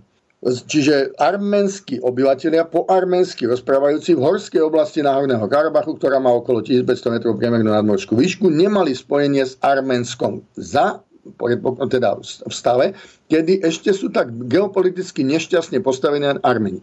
Totiž Severne od Arménska sa nachádza Gruzínsko, cez ktoré Rusi nemôžu pomáhať Arménsku, lebo len s tým, nie s Náhorným Karabachom, mali Rusi ochrannú zmluvu. Azerbajdžanci si veľmi dôsledne dávali pozor, aby nezasiahli Arménsko, kedy by nastúpilo Rusko. Samozrejme, medzi tým Rusi začali veľmi intenzívne robiť na tom, aby sa nejako ten konflikt urovnal. A absolútne sa nemôžem stotožniť s tým, že Rusi tam prehrali alebo že zrazili Armencov. Totiž ja, ja to vysvetlím a veľmi jednoducho. Čo sa stalo, aký je výsledok, to poviem neskôr, ale teraz poviem, čo vlastne je dôvodom, že budem tvrdiť, že Rusi to urobili neuveriteľne bravúrne, to je obrovské víťazstvo Putina, je to obrovské víťazstvo Lavrova, napriek tomu, že v Arménsku, hovoríme o Arménsku, vládnu najvyšší dvaja predstavitelia, ktorí sú veľmi silno protirusky. Čiže Arménsko si zvolilo tú liberálnu zločineckú cestu. Dobre, teraz ale, tá enkláva na Horný Karabach, berme teraz, že už minus 2000, ale má rádovo okolo 150 tisíc obyvateľov. Hej, enkláva ktorá bola ale rozšírené to územie toho Arcachu, bolo rozšírené o veľké časti územia, ktoré nebolo pôvodne pričlenené Stalinom, ktorý samozrejme nehral na Armenom, lebo sám bol Gruzinec. Hej. Hral proti Armenom. Dokonca aj za Sovietskeho zväzu sa neťahali tie ropovody, alebo nazveme to energovody z, z Azerbajdžanu cez Arménsko, ale sa ťahajú výlučne cez Gruzinsko. Gruzinsko nemá dobré vzťahy napriek tomu, že je takisto kresťanské s Arménskom. Hej. Ale vrátime sa k Náhornému Karabachu. Čiže tam veľké územie oni obsadili, Armenci, hej, hovoríme karabašskí Armenci, tak, aby vytvorili spojenie s Arménskom. Predtým ho nemali vôbec. Teraz ho mali pomerne výrazné, lebo to územie narastlo zhruba zo 4,5 tisíc km štvorcových na zhruba 11 tisíc km štvorcových. Teraz si ale zoberieme, kto proti komu bojoval. Čiže bojovali Azerbajdžanci, zhruba 10 miliónový národ so 100 tisícovou armádou, bojovali proti nahorným karabaským Arménom, čiže arcachským Arménom, ktorí mali tých 150 tisíc obyvateľov. Teraz reálne si povedzme, aby ste to troška aj z vojenského hľadiska pochopili, mobilizačne Azerbajdžan mal 100 tisícovú armádu plus mobilizoval obrovské množstvo ľudí, plus tam dotiahol bojovníkov z rôznych štátov. Vieme, že Azerbajdžan je, je moslimský. Čiže tá, táto masa obrovská spôsobila iba 2000 obetí. A teraz je už jasné, že tých obetí na azerbajdžanskej strane bolo rádovo asi 10 násobok viac, aby sme to vedeli posúdiť, lebo to dával ten nesmierne výhodný terén pre uh, tých Armencov na Hornom Karabachu. Hej? Ale uh, Zoberme si, keby sme spočítali všetky mobilizovateľné rezervy všetkých Armencov, ktorí žili v Náhornom Karabachu alebo v tom Arcachu, tak tvorili maximálne plus minus možno 30 tisíc, 35 tisíc ľudí. Čiže jednu tretinu stálej armády mohli zmobilizovať de facto polovojenské, teda tým, že by vytvorili polovojenské jednotky arménske v Náhornom Karabachu. Teraz ale zoberme čo spôsobila, prečo vyhral Putin. Jednoducho tam hrozilo, že kompletne, ale kompletne bude zlikvidovaný arménsky národ v Azerbajdžance. Jednoducho budú, e, to mala byť etnocida, kompletné vyhľadenie, absolútna genocida rovnakého charakteru aj s podporou toho istého e, štátu, ktorým je Turecko. Hej? Takže e, Putin tým, ako intenzívne robili, vytvoril veľmi geniálne veci. A poviem čo prvom rade zachránil tento arménsky národ, zachránil Karabach náhorný a dosiahli to, že tam sa vytvoril síce veľmi úzky a ťažko obraniteľný a dokonca ľahko e, e, taký by som povedal dobiteľný koridor medzi Náhorným Karabachom a Arménskom, cez ktorý teraz môžu mať spojenie s Arménskom. Tým sa vytvorili veľmi dobré podmienky na to, aby Náhorný Karabach po ďalších možno aj desiatkách rokov rokovaní sa môže stať súčasťou Arménska. Nebude to perfektne výhodné, ale bude to výrazne radikálny rozdiel. Hej? Teraz, Zároveň ale Arménci dosiahli, e, teda Azerbajdžanci dosiahli vec, a ktorá bola výhodná aj pre Turkov, totiž Turecko jedine cez, vlastne je tam taký klin arménsky e, medzi turkickým svetom, ktorý tvorí Turecko a Nachyčevan a turkickým svetom, ktorý je na druhej strane, a to sú v podstate tie turkické republiky bývalého Sovietskeho zväzu, čiže Strednej Ázie. Hej?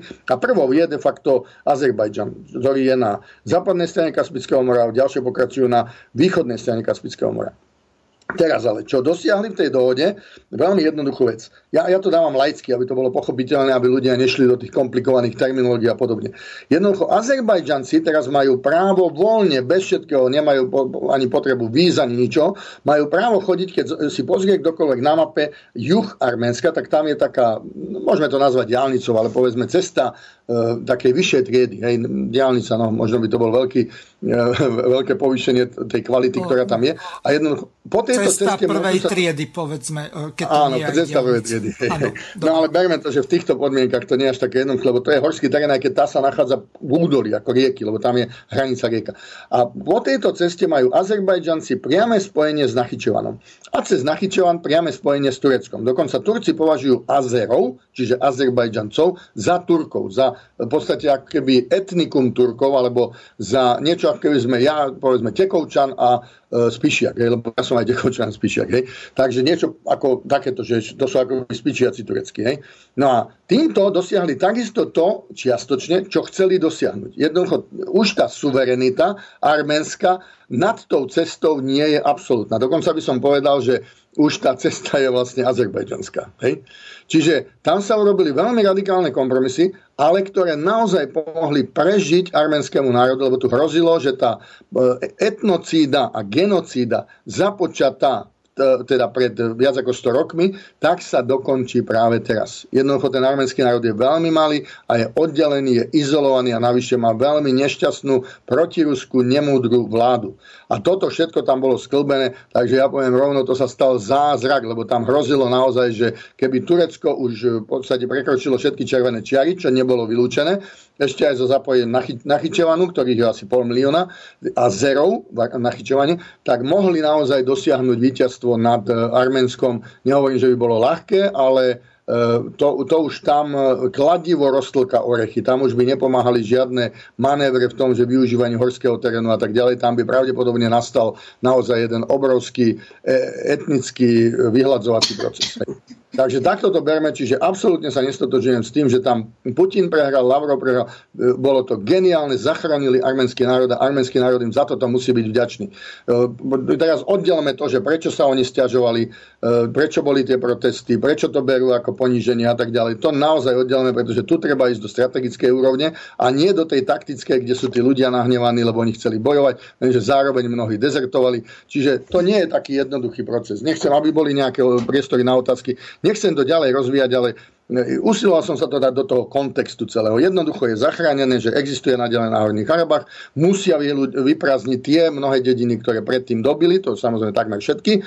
Teraz ale zároveň niektoré pôvodné obce, ktoré boli arménske v Náhornom Karabachu, musia opúšťať a opúšťajú to tak, že to vypalujú, čiže emotívne, ale to je úplne logický proces a nie je to, vy ste historik, nie je to poprvý raz histórii. Takto sa to robilo aj v minulosti, keď boli takéto obrovské presuny a takýchto presunov obyvateľstva už v histórii boli masy. Hej. A to myslím, že ako historikom obidvom nemusím vysvetľovať. Mm-hmm.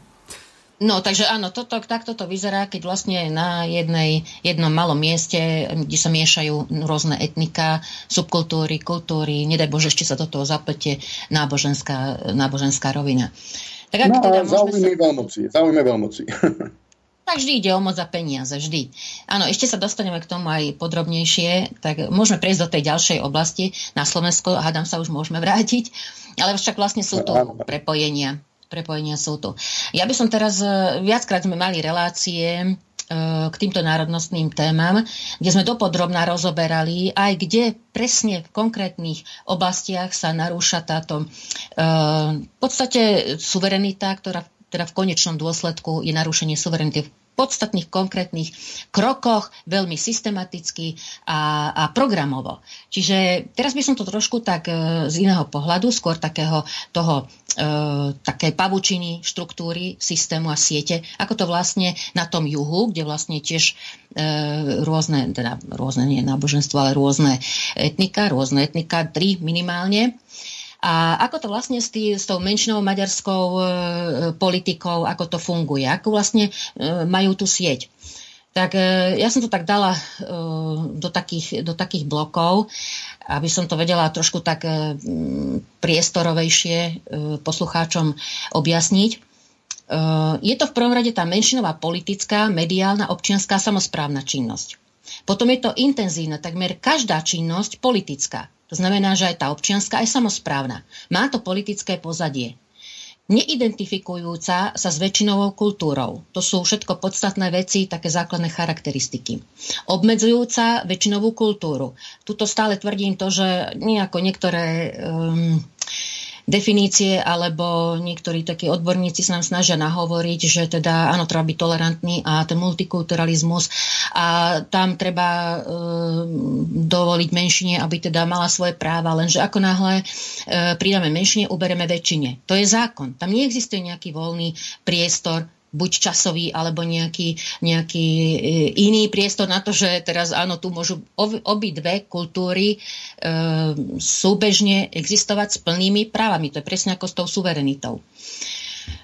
Čiže táto politika je podporovaná z materského štátu v prospech izolácie. Hraničiaca s iredentou. Veľakrát, a nie len hraničiaca, ale ešte aj je iredentistická. Preto sme veľakrát aj navrhovali, aby sa prehodnotili volebné programy menšinových politických strán. Aj Mostu, nie iba SMK.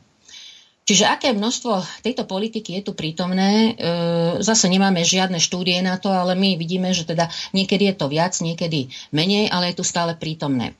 Iná situácia je, keďže som bývala, bývam štúrové od narodenia, tak viem porovnať aj, ako to bolo za predošlého e, zriadenia za socializmu. A teraz ako vlastne sa e, vytesnilo toto politické zmýšľanie, nie eliminovalo alebo zlikvidovalo, ale len vytesňovalo. Ono to stále driemalo niekde, niekde e, v podvedomí ľudí alebo politických e, takých predstav alebo politiky samotnej menšinovej, ale bolo tu, nebolo na povrchu, ale bolo to. Potom je to veľmi dobré finančné zázemie. Jednak zo Slovenska, kde sú podporované tieto paradoxne, tieto iredentistické a doslova šovinistické e, činnosti. Podporované z Maďarska, sú tu podnikatelia a fondy, je tu veľký silný personálny potenciál. Ucelený vzdelávací a kultúrny systém, to hovoríme už o tej menšinovej e, subkultúre, hlavne tejto maďarskej. Ono je to prepojené aj s inými, hlavne, už aj s Rusínmi, ale aj s, tým, s tou rómskou subkultúrou, alebo teda menšinou. Je tu obsadený, alebo sa obsadzuje obchod, trh, podnikateľské prostredie. Štátne inštitúcie, máme tu úrad spolnomocnenca, štátni poradcovia, aj teraz, alebo hlavne teraz, aj keď možno neviem, či poslucháči vedia, alebo či je to známe, že koľky štátni poradcovia a koľko štátnych tajomníkov je v súčas, súčasnej vládnej reprezentácii. Sú tu výskumné inštitúcie menšinové. Najznamejší je v Šamoríne výskum pre kultúru národnostných menšín, to myslím presne volá. Je tu obsadené hospodárstvo, majetky, pozemky a je tu aj snaha o pričlenenie, e, dopra- snaha o pričlenenie týchto pozemkov. Vieme, že tie pozemky neznámych vlastníkov je snaha dlhodobá e, strany maďarskej komunity, aby sa pričlenili samozprávam. Samozrejme na Žitnom ostrove najmä, lebo tam je veľa tých pozemkov a tým, ako náhle je to pod samozprávou, je to vlastne pod ich kuratelou dopravná infraštruktúra, regionálny vplyv administratívno-správnej jednotky. To je veľmi podstatné, lebo ako ste hovorili, pán Švec, že vlastne oni tie samozprávy sú hlavne v regiónoch úderné, doslova, však oni majú vlastne tú autonóm, autonómiu, v podstate autonómne, môžu, môžu mať autonómne e, správanie sa v podstate, lebo e, so všetkým týmto oni disponujú či to, to, čo som spomínala, obchod, trh, podnikateľské prostredie, dopravná infraštruktúra a tak ďalej, hospodárstvo. Čiže to všetko je, aj keď na povrchu alebo tej koncovke je to tá, tá obec alebo samozpráva, vlastne je to riadené politicky. Ale je to aj šport. Keď idem úplne do tých detajlov, je to centrum e, voľného času, miestne športové, športové kluby, akadémie, všetko, všetko, na čo si len e, spomeniete všetky tie oblasti sú vlastne riadené politicky. Dúfam, že e, poslucháčov nejako nebudem nejak e, negatívne ovplyvňovať. Skôr to treba brať e, tak, že sú tu isté negatíva, ktoré vieme, ako mali by sme vedieť alebo snažiť sa o to, ako, ako ich napraviť. Potom sú to osvedčené modely provokácií a nátlaku ako nástroj na dosahovanie svojich cieľov. To je známy prípad Malinovej, Hedvigy Malinovej, alebo cielené provokácie na futbalových zápasoch. No a metodika menšinovej činnosti a podpora prostredia, to je zase jeden balík, e, kde vlastne je plné, plné pôsobenie týchto, tejto menšinovej politiky. Je to systematický a programový rozklad znakov štátnosti, štátnych a národných symbolov. Štátny znak, štátna vlajka, štátna hymna, štátny a národný jazyk. Štátne občianstvo. Um, pre, presah zákonnosti a právomoci. To sú ich e, nástroje na dosahovanie cieľa. Legislatívna, veľmi silná legislatívna aktivita je tu z zo strany menšinových politikov. Výstava politiky Výstava ich politiky, tej menšinovej, je na labilných a nepodložených nereálnych argumentoch. Čiže pláva na vode, nemá tie, tie e, piliere takej, takej, argument, takej argumentácie, o ktoré by sa mohli oprieť. Využitie neznalosti národnostného a menšinového problému väčšinovým národom. Toto je asi najbežnejší problém, aspoň teda zo súčasnosti, z predošlej vlády ešte možno, že dozadu 15 rokov, boli rôzni uh, odborníci, ktorí, sa, ktorí aj vedeli povedať aj uh, v Národnej rade, vyargumentovať, že toto je postavené na vode, tieto návrhy menšinových politikov. Dneska také už neexistuje. Potom je to uh, politický výmenný obchod Čiže ty mne toto schváli, ja tebe toto schválim, hej, v Národnej rade, alebo teda, keď je vládna koalícia. A takto sa stále stáva juh Slovenska takým, taký, takou oblasťou, s, ktorým sa obchoduje, s ktorou sa obchoduje. Potom je to veľmi dobrá metóda, tzv. salámová. Poznajú určite poslucháči takú, taký obľúbený názov salámová metóda. Je to zavádzanie, polopravdy, klamstva, chýbajúca štátna, hospodárska, infraštruktúrna a vzdelávacia politika. To je zase z našej strany také negatívum. To všetko tomu prispieva, aby táto menšinová politika mohla dosahovať svoje ciele. Ďalej je to vznik a rozvoj euroregiónov. Slovenský etnocentrizmus. Znamená to to, že my sa ehm, vo väčšine prípadov a hlavne z Mm, politickí a vládni predstavitelia nevieme, nechceme, nemôžeme, nie, možno, že je to také individuálne, pozrieť na menšinovú politiku z pohľadu e, poznania charakteru e, danej subkultúry. Čiže my ako keby sme ignorovali, stále vychádzame z toho, však oni sú takí istí ako my a naozaj nebudú robiť žiadny konflikt, nepôjde sa do konfliktov, lenže tuto je úplne iná povaha, my máme dočinenia s úplne inou povahou. A toto sa nechce brať do úvahy. Takto, ak môžem do toho, lebo už budem si o chvíľočku odísť, neviem, či sú nejaké otázky na mňa tam no, z poslucháčov. Zatiaľ nič neprišlo, asi Dobre, sa už takto, berú na zajtrajšiu demonstráciu. Veľmi, veľmi som len zareagoval k tomu Nech sa páči. Áno. Veľmi jednoducho. Vy ste to tam niekedy aj nazvali, tá salamová metóda. To sú strategické nástroje. To je vlastne stratégia salamovej metódy. Vy ste tam, na, veľmi dobre ste popísali množstvo tých vecí. Ale ten, vidím ten prístup. Jednoducho, v prvom rade je to bolestinský prístup. My vymenovávame, čo nám iní robia.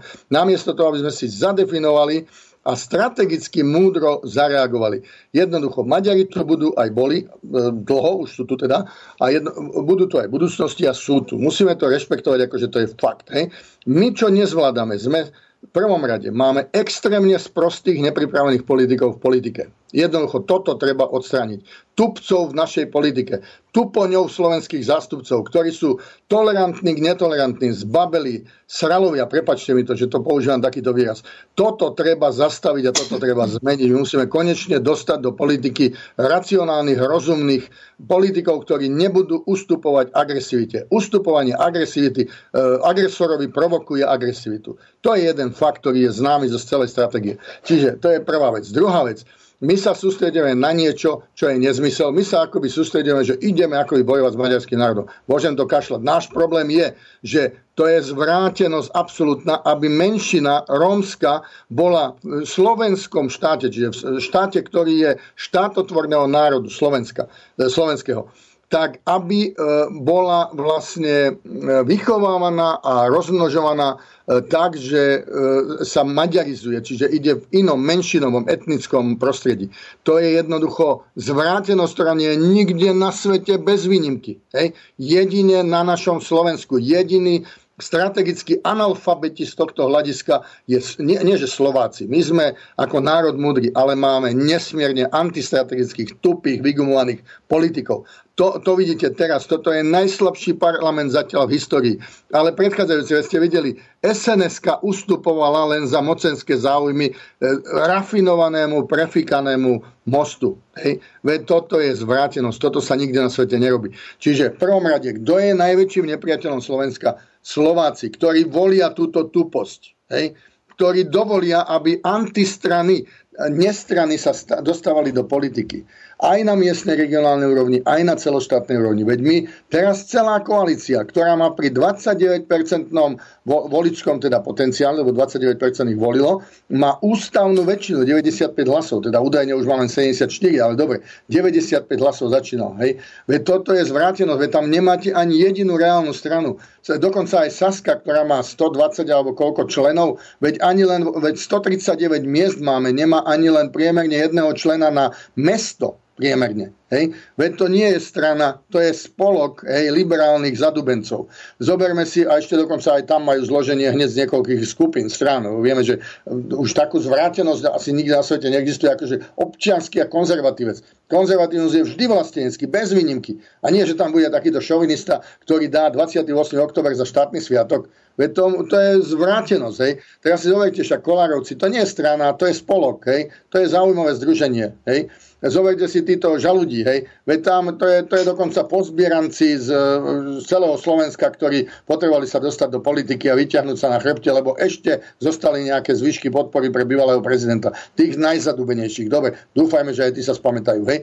A potom je tu spolok ľudí, ktorí sa nikdy nevideli, poprvé sa videli, keď prišli do parlamentu a kde ich oslovovali na ulici. Me, me, niektorí z nich majú možno IQ na, na, doslova na hranici ľahkej debility, hej. A to je tých 53 z Olano, hej No veď to nie je strana, veď to je doslova SROčka na generovanie gigantických peňazí pre jedného človeka, hej, ktorý je na čele toho spolku a možno si to delia 4 a 5. A toto ľuďom nedochádza. Čiže my tam musíme ísť na koreň veci a nie sa stiažovať, že čo sú výsledky. Áno, ja na mieste Maďarov by som robil to isté. Hej? Tak by som s nami vypiekol ako malý pes veľkým. Takisto ja som bol menšinou v Česku. Mo- mohli so mnou vypiekať ako malý pes veľkým, ale ja som sa tam učil ako vypiekať s nimi. Hej?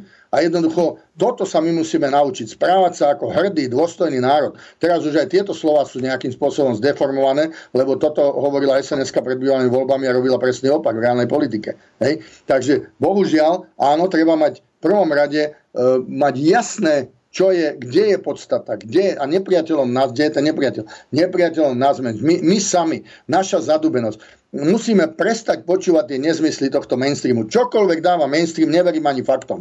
Hej? Ničomu neverím absolútne. Všetko spochybňujem. Aj fakty, ešte keď mi povedia, aká je teplota. Idem sa pozrieť, či je naozaj taká teplota, lebo aj to je podľa mňa klamstvo aby ste ma chápali. Toto sa my musíme naučiť, lebo tí, oni nehrajú na nás. Hej? A jednoducho med, mediálna scéna je kompletne ovládnutá protislovenskými nacistickými živlami a neoliberálnymi. A je to tak, ja viem, že to niekto povie, no ale ten používa veľmi tvrdé slova. Nie, ja som veľmi jemný, lebo ten výraz, ktorý by som mal použiť, ja nám ešte ani neexistuje. Hej? Takže naozaj toto my si musíme vysporiadať v našich hlavách. A v podstate aj pri tých debatách neustupovať, len aby som sa nedostal do konfliktu, nebudem o tom hovoriť. Treba to hovoriť, treba to naplno povedať. Hej? Netreba ustupovať, aj keď sa bavíte príslušníkom menšiny. A ja som mal také debaty a natvrdo som im povedal, s týmto na mňa echo, tu je červená čiara, nikdy ti to nedám, pretože nemáš na to nárok. To nie sú práva, to sú nadpráva. Manželstvo pre homosexuálov sú nadpráva. Hej? Žiadne práva. To nikde nemá garantované ako právo. A toto treba hovoriť. Hej? Žiadne práva niekomu inému na úkor nás. Najprv my, potom oni. Bodka. Hej? A aby ešte jednu vec. Si uvedomme, kto dal samozpráve školstvo? Veď to bol idiot. Ale viete, na čom to vzniklo? Choďte do histórie, ste historici. Áno, lebo niektorí primátori, ktorí boli v parlamente, si povedali, ja chcem ovládať školstvo, ja tie školy vylepším, ja to chcem mať v rukách. Oni si neuvedomili, že toto je záležitosť strategická. Nikdy za žiadnu cenu na Slovensku nesmeli byť, byť školstvo, nesmelo byť decentralizované, zobraté z, z centra, nikdy nesmelo byť dané do rúk samozpráv a toto bude treba zmeniť bezpodmienečne, pretože to je práve ten jeden prvok, o ktorom sme sa bavili. Hej? To isté bude treba zmeniť aj tej mediálnej sfére. Hej? SNS Ak ma chápete, programe toto. Doma? Sns má no. v programe e, návrat To je boha, pani redaktorka. sns keď to má v programe a keď to no. mohla robiť, robila presný opak, tak nehnevajte sa na no, mňa. To je, ale má no, jediný, to je politika, No, pre, to je jednoducho falošná politika. A tam to Úplne jednoducho, kto ma raz oklamal, tak mu dôverovať nebudem takýmto spôsobom. Keď to mal možnosť zmeniť a urobil presný opak, tak sa nehnevajte na mňa, ale dosť. Hej. Veď mali školstvo v ruke. Hej. A robili opak. Jednoducho, ano. aby mne ako ministrovi školstva nejaké mediálne a všelijaké protivládky, protištátky, hej, e, vykrikovali a zjapali, že čo ja môžem a čo nemôžem. Tak by som ich poslal do čerta, že by nevedeli ani, ako sa volajú. A jednoducho by som urobil, môžu tam byť demonstrácie, jedno, konal by som. Hej a treba konať na ochranu tých slovenských detí. Vôbec nejde o predsa za 5 detí si ne, alebo za 3 si nezruším koalíciu. Za jedno si zruším koalíciu. Jednoducho budú vedieť všetci, že to je červená čiara. Hej? A toto treba robiť. A to teraz nehovorím preto, že a prídem náhodou k moci a budem sa správať rovnako. Nebudem, na to dám hlavu. Každý bude vedieť, že budú červené čiary. Hej? A pritom nebudem kviliť e, agresívne výroky o tom, že e, vyprašíme ich a podobne, ako niekto chcel s tankami, lebo to je kravina. Hej? Ale jednoducho, áno, budú červené čiary a budem sa správať ako suverénny národ. Budem sa správať v smere suverenizmu. Hej? Budem ochraňovať suverenizmus. A keď mi sem príde nejaký európsky komisár ma učiť, ako to mám robiť, tak ho vykážem. A jednoducho tak inteligentne ho vykážem. Všetky zástavy európske, veď to je znak e, poroby, hej? aby, boli, aby niekto dovolil, že európske zastavy budú viať na všetkých e, e, inštitúciách. Veď predtým sme to mali sovietské zastavy, tí, ktorí si pamätajú. Veď to je poníženie, to je absolútne poníženie. A treba to povedať naplno. Hej? To je dehonestácia národa. Toto, čo sa robí. A to jednoducho, to treba odborať, odobrať všetky uh, tie E, piliere štátnosti, ktoré tu boli pomaličky salamovou metodou nasúvané. Takto to treba sa k tomu e, stavať. Hej? A toto treba aj ľuďom hovoriť. Dobre, keď sa vám to nepáči, no tak nebudem. Ale ja sa nebudem podliezať voličom len preto, aby som sa im zapáčil. Hej? A nepotrebujem vy, vykladať agresívne veci. Ale každý bude vedieť, že jednoducho tu E, ten, kto ide za mnou, ide za suverenizmom. A ten sa bude prejavovať vo všetkých aspektoch ako suverenizmus. A nie ako kompromisníctvo, hej? ústupčivo alebo bolestínstvo a stiažovať sa. Hej? Jednoducho odmietam to. Prepačte, lebo aj vy ste tam dali viacej takých aspektov, ktoré boli tie typické bolestínske zmeru 8 rokov, kedy dokonca Štúrovci taký nezmysel, no možno to vtedy bolo dôležité, ale e, trepali nezmysel, ako keby sme my boli sústavne len porobený národ. Veď Slováci boli, a vy to viete ako historici, drvú väčšinu existencie Uhorska boli absolútne dominantným národom. 90% slovenskej šlachty na území Slovenska, aj Severného Maďarska, dokonca celé to, to, čo je dnes vlastne známe ako tá zmaďarizovaná časť Rumunska, hej, tak boli Slováci pre Boha. Veď sa už spamätajme, pozrite sa na Sekulov, kto to bol, kto boli ochrancovia hranice a tak ďalej. Veď sa spamätajme. Pozrime sa na Valašsko, Valašská kolonizácia. Tu nám to niekto prezentuje, ako prišla cudzia kolonizácia. Veď sem prišli Slováci akurát z iného regiónu. Rozprávali rovnakým jazykom, s iným prízvukom. Hej, veď to už sa spamätajme a začneme to prezentovať. Áno, treba ako pomenovať ako presne tie body, kde vlastne oni vlastne e, akými metodickými nástrojmi pracujú a keď to vieme rozpoznať a pomenovať, vieme my, na to ušiť. akými nástrojmi sa necháme manipulovať. Pozor, nehovoríme o nich. Áno, oni áno, budú presne, úplne zločinci, súhlasím. Jasné. Zločinci budú kradnúť, zlodeji budú kradnúť, manipulátori budú manipulovať. My Hej, my ako proti týmto nástrojom pôsobíme, ako si chránime svoje. Ako poprosím, poďme na to odtiaľto. Hej. Jednoducho kašlíme na to, čo robia oni. Zlodej vždy bude kradnúť, zločinec bude vždy páchať zločiny. Vrah bude vraždiť. Budú cudzie záujmy, to je jasné. Ja som tu dala aj tú slovenskú nedôslednosť, alebo preexponovanú toleranciu. A našim veľkým Áno, problémom je aj to... Tolerantnosť, netolerantný. Budem musieť ísť, prepačte, ale e, neviem, ak sú nejaké otázky medzi tým, čo prišli? Zatiaľ nie. Pokiaľ by boli, aby som vám už bol býval prečítal no. niektoré z nich. Mne už ostáva len veľmi pekne poďakovať vám, pán Švec, za to, že napriek tomu, že ste mali viacero povinností aj pred reláciou, aj teraz na konci relácie, tak ste venovali tejto veľmi dôležitej téme, ktorou je národná a územná suverenita, dostatočné množstvo času. Veľmi pekne vám ďakujem, lúčim sa s vami a veľmi rád vás aj do ďalšej relácie pozveme.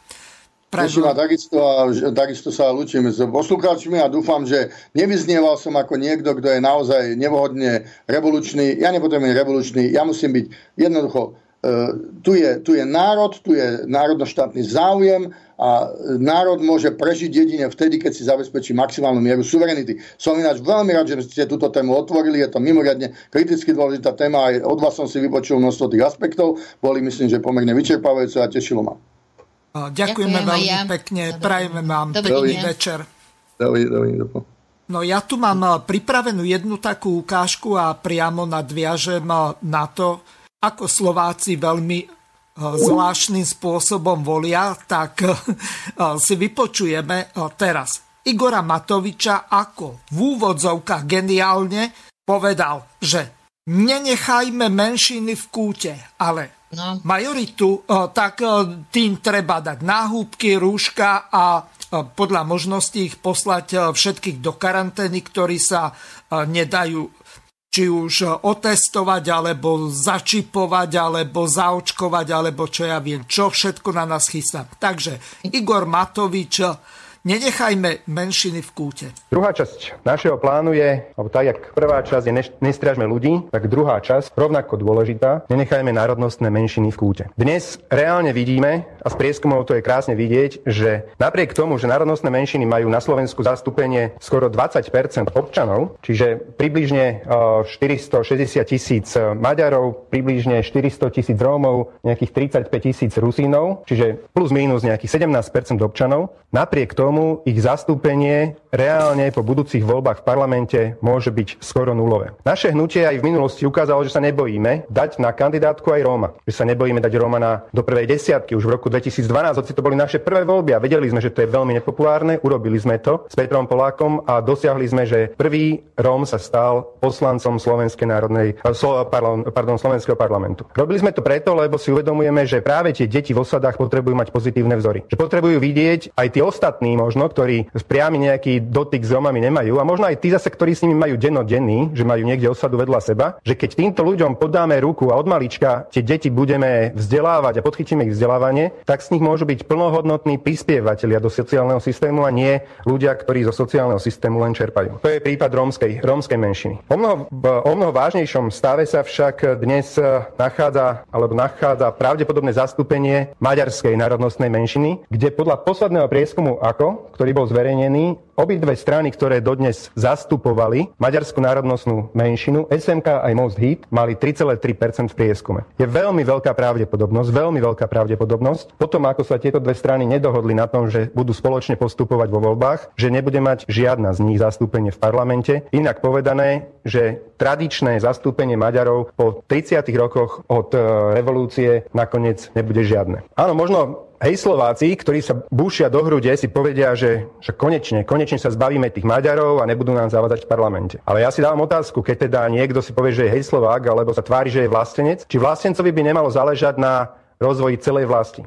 Či vlastenec je naozaj vlastencom, keď si myslí, že Občanmi sú len tí, ktorí rozprávajú jeho jazykom, alebo občanmi sú len tí, ktorí sú súčasťou toho štátotvorného národa. Nie. Ľudia maďarskej, rómskej, rusínskej národnosti sú rovnako občanmi našej krajiny a sú plnohodnotnými občanmi našej krajiny. A žiadnemu vlastencovi by nemalo záležať na tom, aby sa, aby dosiahol stav, aby zástupcovia národnostných menšín nemali zastúpenie v parlamente. Našim cieľom to určite nie je a tak ako pred šiestimi rokmi sme v situácii, kedy ľudia maďarskej národnosti dosť v smútku pozerali na rozhodnutie vtedy vládnej strany Smera Pavla Pašku, predsedu Národnej rady, kedy pred Vianocami roku 2013 povedal, že treba vyzbierať podpisy na prezidentskú kandidatúru počas Vianoc, Nového roku, Silvestra a jednoducho sviatkov, tuším po troch kráľoch sa mali odozdať podpisy, tak v tej krízovej situácii sme sa zachovali tak, že som zavolal vtedajšiemu predsedovi SMK, hoci dotedy som sa s ním v živote nestretol. A zavolal som mu s tým, že nenecháme Maďarov, našich Maďarov z Južného Slovenska v štychu a vážime si demokraciu a keď v prípade, ak sa im nepodarí počas sviatkov vyzbierať podpisy, zabezpečíme podpisy poslancov nášho poslaneckého klubu, ktorí podporia ich kandidáta pána Bardoša. Tak. Takže e, tu by som to prerušil. Teraz e, vidno, že aký obrovský farizej je Matovič. Ja veľmi dobre viem, že vtedy kandidovala členka jeho poslaneckého klubu, pani Herenka Mezenská, za prezidentku. Zbierali jej dokonca aj komunisti podpisy, pretože Matovič tak dal podporu hoci mal dosť poslancov, tých 15 eh, podpisov by bez problémov boli bývali Matovičovi poslanci mohli dať eh, pani Mezenskej, tak on podporil Maďarov. To kde sme asi? Nech sa páči, pani Višna, môžete pokračovať. No ale to nie je iba toto, e, tento problém je tam, ale to je katastrofa. V každej veti nachádzam ako e, absolútne zavádzajúce klamstva. Proste to, to je zle aj počúvať. V prvom rade my nemáme na Slovensku Maďarov. My máme príslušníkov národnostnej menšiny maďarskej. Ale Maďari sú e, príslušníci národa, ktorým sa hovorí Maďari ktorí sú v Maďarsku. Toto treba dávať e, m, takéto, takúto terminológiu na správnu mieru, aj ten obsah, lebo mm-hmm. už to nie je menšina, už je to komunita. A vlastne aj týmto, touto terminológiou sa dostávajú, v podstate dosahujú svoje ciele. To sú veľmi nebezpečné veci. Nám ovplyvňuje vedomie, dokonca podvedomie. Nepriamo už každý hovorí o komunitách a napr- už menšina ani nebude A vlastne tým pádom to bude také predurčenie na to, že teda si môžu už požiadať, už, už chcú byť rovnocenní, samozrejme však to už aj deklarovali oficiálne, rovnocenní s väčšinovým národom. Toto sú nebezpečné veci. A na poslednej, nie na poslednej, e, na poslednej tlačovke, kedy sa stretol so zástupcami, pán predseda vlády, so zástupcami SMK, z doslova irredentistickej politickej strany, e, povedal, že požiadali ho, čakala som, že to už teda aj to tak, takto k tomuto dôjde, že aby nehovoril menšiny, ale komunita. No veď e, presne o to ide. Presne im naplňa tieto ciele. Presne, presne takýmto spôsobom. A neviem, 20% hovoril, že je menšín u nás. 20%, 17% hovoril. Však toto je katastrofa, že odkiaľ tieto údaje, zase tu sú také obludné klamstvá, že to, to, to sa nedá ako brať do úvahy toto. Že 7, 20 tuším hovoril. 20, no dobre. Takže um, s týmto a už vôbec nie, že v kúte. A také klamstvá, také uh, nehoráznosti, ako hovorí, že, že my ideme potláčať, alebo ja neviem, ako toto je presne hovoril, celá argumentácia alebo celý um, tento dôvod, prečo sa tí hej Slováci, tzv. hej Slováci ozývajú proti takýmto nadprávam menšín, menšín, to nie je to, že, že potrebujeme nejak, uh, ja neviem, z jakého dôvodu neviem, čo tam spomínali, aký dôvod, úplne vymyslené hlúposti. Problém je to, čo som už spomínala. Je tu obrovská diskriminácia slovenského väčšinového e, obyvateľstva na tých územiach, kde, kde vlastne sa používa aj menšinový jazyk. Dokonca teraz už je veľká propaganda na sčítanie obyvateľstva, ktoré bude od januára, februára do marca už budúceho roku, čiže to je čo chvíľa, že vlastne príslušník maďarskej menšiny môže hovoriť na celom Slovensku po maďarsky. No tak toto sú už také, také absurdity, no a eh, vlastne takto prebieha táto diskriminácia Slovákov, že tieto nadpráva stále tou salámovou metodou prisudzujeme. Však, však dobre, veď sme dali len, dva, len nápisy na, železničnej, na železničných staniciach. Napríklad povedal pán bývalý predseda vlády Fico. Však jemu nevadia, veď to je len toto. A každý niečo pridá a tak sa táto salámová metóda naplňa. A tak oni pekne postupne idú, aj to, čo spomínal pán Šved, že sns bola, keď bola súčasťou vlády e, z, spolu s Mostom. Myslím, že sme mali k tomu aj dosť podrobnú reláciu, že e, koľko vlastne naplnila e, strana Most tých svojich cieľov. No myslím, že sme to vyrátali vtedy, že to bolo na 99%. Hej, takže to sú, to sú uh, absur, absurdné veci. Ale aby sme sa držali toho, to, toho kontextu uh, našej relácie, ešte by som chcela spomenúť zo pár vecí, že uh, myslím, že áno, i bol to súčasný poslanec, pán Gimesi, myslím, že za Olano, alebo za Sasku, za Olano, myslím, že je. Tak on uh, neviem, 2016 alebo 2017 uvádzal e, v jednom takom príspevku, že aké sú to vlastne tie dôvody, prečo tieto národnostné menšiny v nejakom štáte teda sa chcú separovať alebo chcú e, naplňať e, tzv. sebaurčovacie právo národov, ktoré im vôbec neprislúcha. neprislúcha. Aj toto treba povedať, že áno, e, súčasné medzinárodné právo hovorí o tom, že právo na sebaurčenie majú národy, nie národnostné menšiny. To som spomínala, myslím, že aj v úvode. Ale už sa to ako keby prehuplo, alebo už je tá tendencia, myslím, že som zachytila v rôznych takých vedeckých výkladoch alebo štúdiách, že ako keby sa už legitimizovalo to právo na sebourčenie aj národností. Takže toto sú také, stačí jeden precedens, ktoré už máme a už to potom pôjde. Čiže tento pán poslanec Gimesi hovorí o tom, že aké môžu byť dôvody na separovanie národností. Napríklad môže, byť, môže to byť citový odpor k majorit, etnickej komunite, ochrana pred etnickými čistkami a rasovou genocídou, oprávnený odpor obeti, používanie jazyka, kultúry, náboženstva, politická propaganda za účelom získania moci v separovanej skupine, ekonomická politická preváha jednej časti štátu. Proste všetky tieto aj pocit krivdy, destabilizácia, snaha o zachovanie jazyka, snaha o ukončenie ekonomickej prevahy, absolútne ani jedno by som povedala, že nesedí na dôvod, prečo vlastne tá sústavná irredentistická menšinová politika e, u nás na juhu štátu existuje, je. Je to hlavne neschopnosť prijať porážku a akceptovať emancipáciu iných národov. Podľa mňa to je jeden najhlavnejší dôvod. Vieme, že e, posledné roky v Rakúsku-Uhorsku alebo Uhorsku boli v podstate tvrdou maďarizáciou a či je to geneticky dané, alebo už neviem akým spôsobom, si proste zvykli na to, že sú e, nad slovenským národom. Čiže toto je, sa s nimi nesie aj ďalej a hlavne je to aj podporované počnúť s výchovno-vzdelávacím procesom aj e, politicky, aj e, cez vládnu politickú reprezentáciu. Akákoľvek bola na popredí maďarskej vlády alebo maďarskej reprezentácie.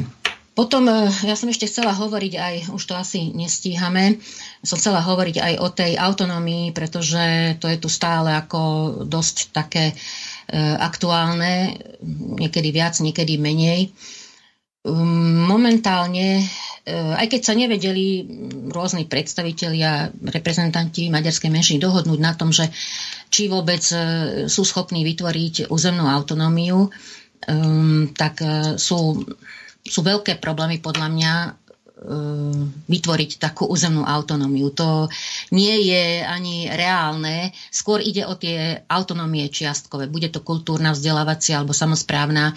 Aj to treba urobiť e, taký poriadok v tých, v tých pojmoch, čo je autonómia, čo je samozpráva, aké autonómie môžu existovať. Čiže aj toto je taký chaos a my by sme mali byť práve že prví, aby sme urobili poriadok v tomto a z toho by sa malo vychádzať z, tých, z tejto terminológie a z týchto definícií. A nie, že potom už len sa vlastne predkladajú nejaké, nejaké návrhy e, do Národnej rady alebo do, mm, ja neviem, vo vládnych koalíciách alebo v programových vyhláseniach vlády. A na základe toho, že vlastne naši politickí predstavitelia väčšinou nepoznajú problematiku a hlavne už nie teraz, tejto súčasnej vládnej koalícii, tak e, pristúpia na to, že áno, dobre, veď to nám nič to nehrozí, veď to je iba toto, veď to je iba jeden taký krôčik, veď to není také nebezpečné. Takže touto zase salamovou metodou sa vlastne dostávajú postupne e, do cieľa táto menšinová politika. No a ja som to aj tak rozdelila, že vlastne, e, tak taká, to som neviem, čo som spomínala, že najväčší vzor pre e, túto autonómiu, ktorá by mohla fungovať na juhu, je vzor Južného Tyrolska. No a veľmi sa na to teda orientuje, je to dosť podrobne rozpracované, aj preložený ten štatút, alebo ja neviem, jak, jak sa to presne volá, či to je zákon toho Južného Tyrolska a je to preložené do maďarčiny. My sme si to tiež preložili a uh, dosť tak podrobne e, rozpisuje sa o tom, ako by vlastne mohla takáto autonómia fungovať aj na juhu Slovenska. No ja som to tak rozdelila, že aké autonómie alebo pokusy teoretické samozrejme boli na Slovensku, boli to hlavne v programoch jednotlivých politických strán. Napríklad SMK malo, malo posledný politický program, ktorý bol absolútne nerealizovateľný.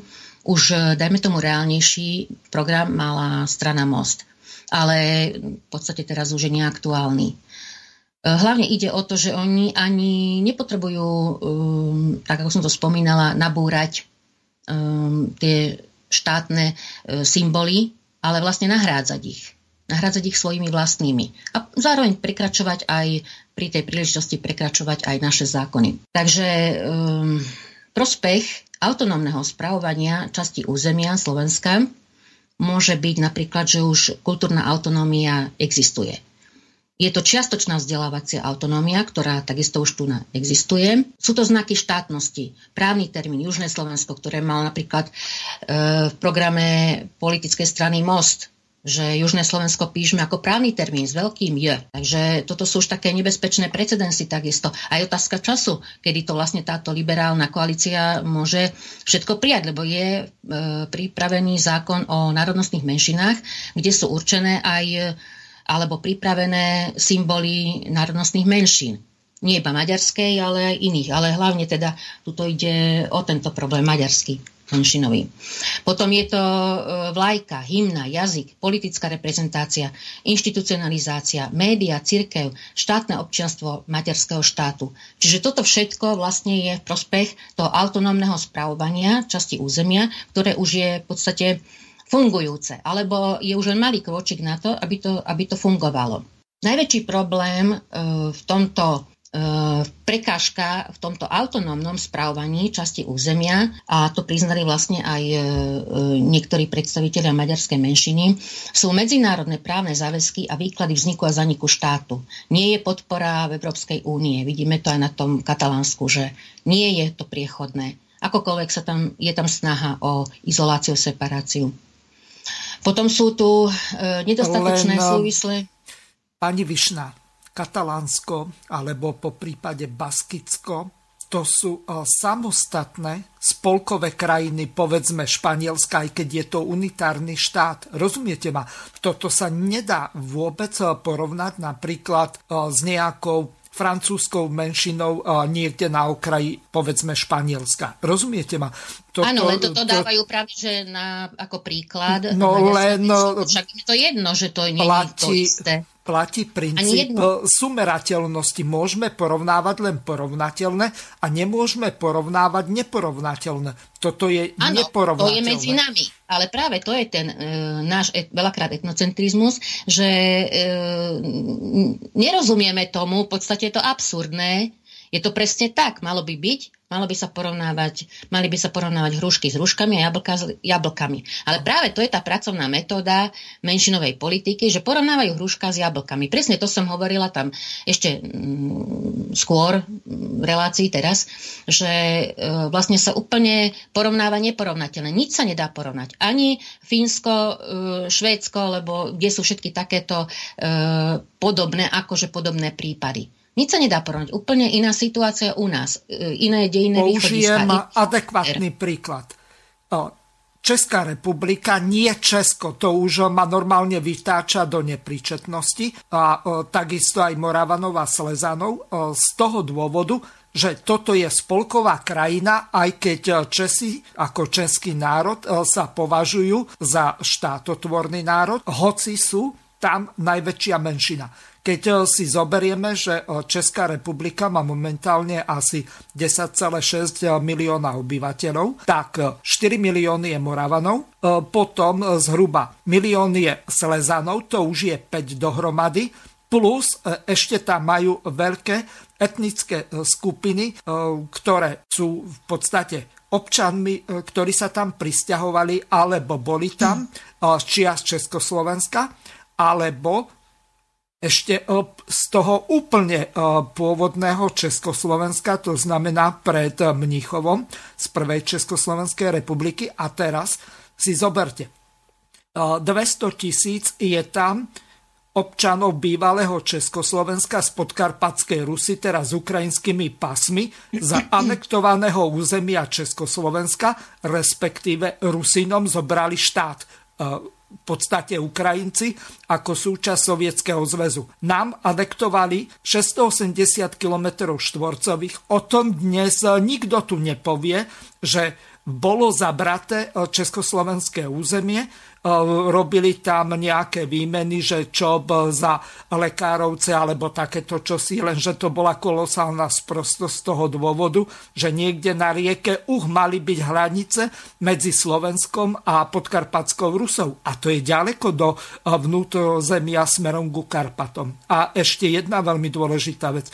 Tu, e, keď som použil ten príklad tej súmerateľnosti, e, tak Katalánsko, Baskicko alebo čo ja viem, tie ostatné národy, ktoré tvoria e, Španielsko, tak to je v podstate unitárny štát, ako je napríklad Česká republika, je aj Španielsko. A teraz si zoberte, že by sa napríklad Slezania a Moravania rozhodli, e, že e, sa oddelia od Čechov, to znamená, že oni veľmi rýchlo a ľahko vedia urobiť eh, si svoju hranicu, povedzme aj na, eh, z hľadiska tých historických map, ako boli, eh, povedzme, ak si dobre pamätám, tak na základe zákona o vytvorení krajín, lebo v podstate, alebo zemne sa to nazývalo, bola krajina Podkarpatská Rus, krajina Slovenska, krajina e, Moravská, krajina Slieska, potom sa to zlúčilo do Moravsko-Slieskej a krajina Česka. Čiže ak e, používame e, sumerateľný príklad, tak spolková krajina je Španielsko, kde sú Aragonci, Baskovia, Katalánci a ďalší. A spolková krajina je aj Česká republika, hoci obidve sú unitárne unitárne štáty. To znamená... No, áno, rozumiem, čo chcete povedať, len ešte rýchlo poviem toto, že vlastne, čo je tá sumera, sumerateľnosť? Moment. Na akých kritériách takto, to zakladá? Pani Višna, máme len poslednú minútu no, teraz. No, veď práve. No len to som chcela povedať, že ja by som povedala, že nič nie je možné e, merať podobne, lebo všetko je, všetky tieto podmienky sú úplne iné. Ja by som povedala, že porovnávame hrušky, jablka, slivky, lieskovce a ja neviem, orechy, aké všetky možné. Čiže, lebo tam máte toľko faktorov, ktoré, e, m, ktoré, sa, ktoré by mali vplývať na tú sumerateľnosť. Čiže tam je aj povaha napríklad, alebo vlád, m, inštitucionalizácia a všetky ďalšie tieto faktory, niekde som to už aj písala v štúdii. Čiže tá sumerateľnosť je veľmi diskutabilná. Čiže ja hovorím stále jedno, že my nemôžeme porovnávať sa s nikým. My musíme vychádzať... Pani Višna, čas tejto relácie už e, uplynul. Ja vám veľmi pekne ďakujem a takisto ďakujem pánovi e, plukovníkovi, inžinierovi Švecovi Petrovi a veľmi Ďakujem rád, aj ja za možnosť. Veľmi rád vás o 4 týždne opäť pozvem do tejto relácie. Žiaľ, viacej času nemáme. Lučím sa s vami. Do počutia. Ďakujem. Do Vysielací čas dnešnej relácie veľmi rýchlo uplynul, tak sa s vami zo štúdia Banska Bystrica Juh lúči moderátor a zúkar Miroslav Hazucha, ktorý vás touto reláciou sprevádzal. Vážené poslucháčky a poslucháči, budeme veľmi radi, ak nám zachováte nielen priazeň, ale ak nám aj napíšete vaše podnety a návrhy na zlepšenie relácie, lebo bez spätnej väzby nebudeme vedieť relácie zlepšovať, za čo vám vopred veľmi pekne ďakujem. Do počutia. Táto relácia vznikla za podpory dobrovoľných príspevkov našich poslucháčov. Ty, ty sa k ním môžeš pridať. Viac informácií nájdeš na www.slobodnyvysielac.sk Ďakujeme.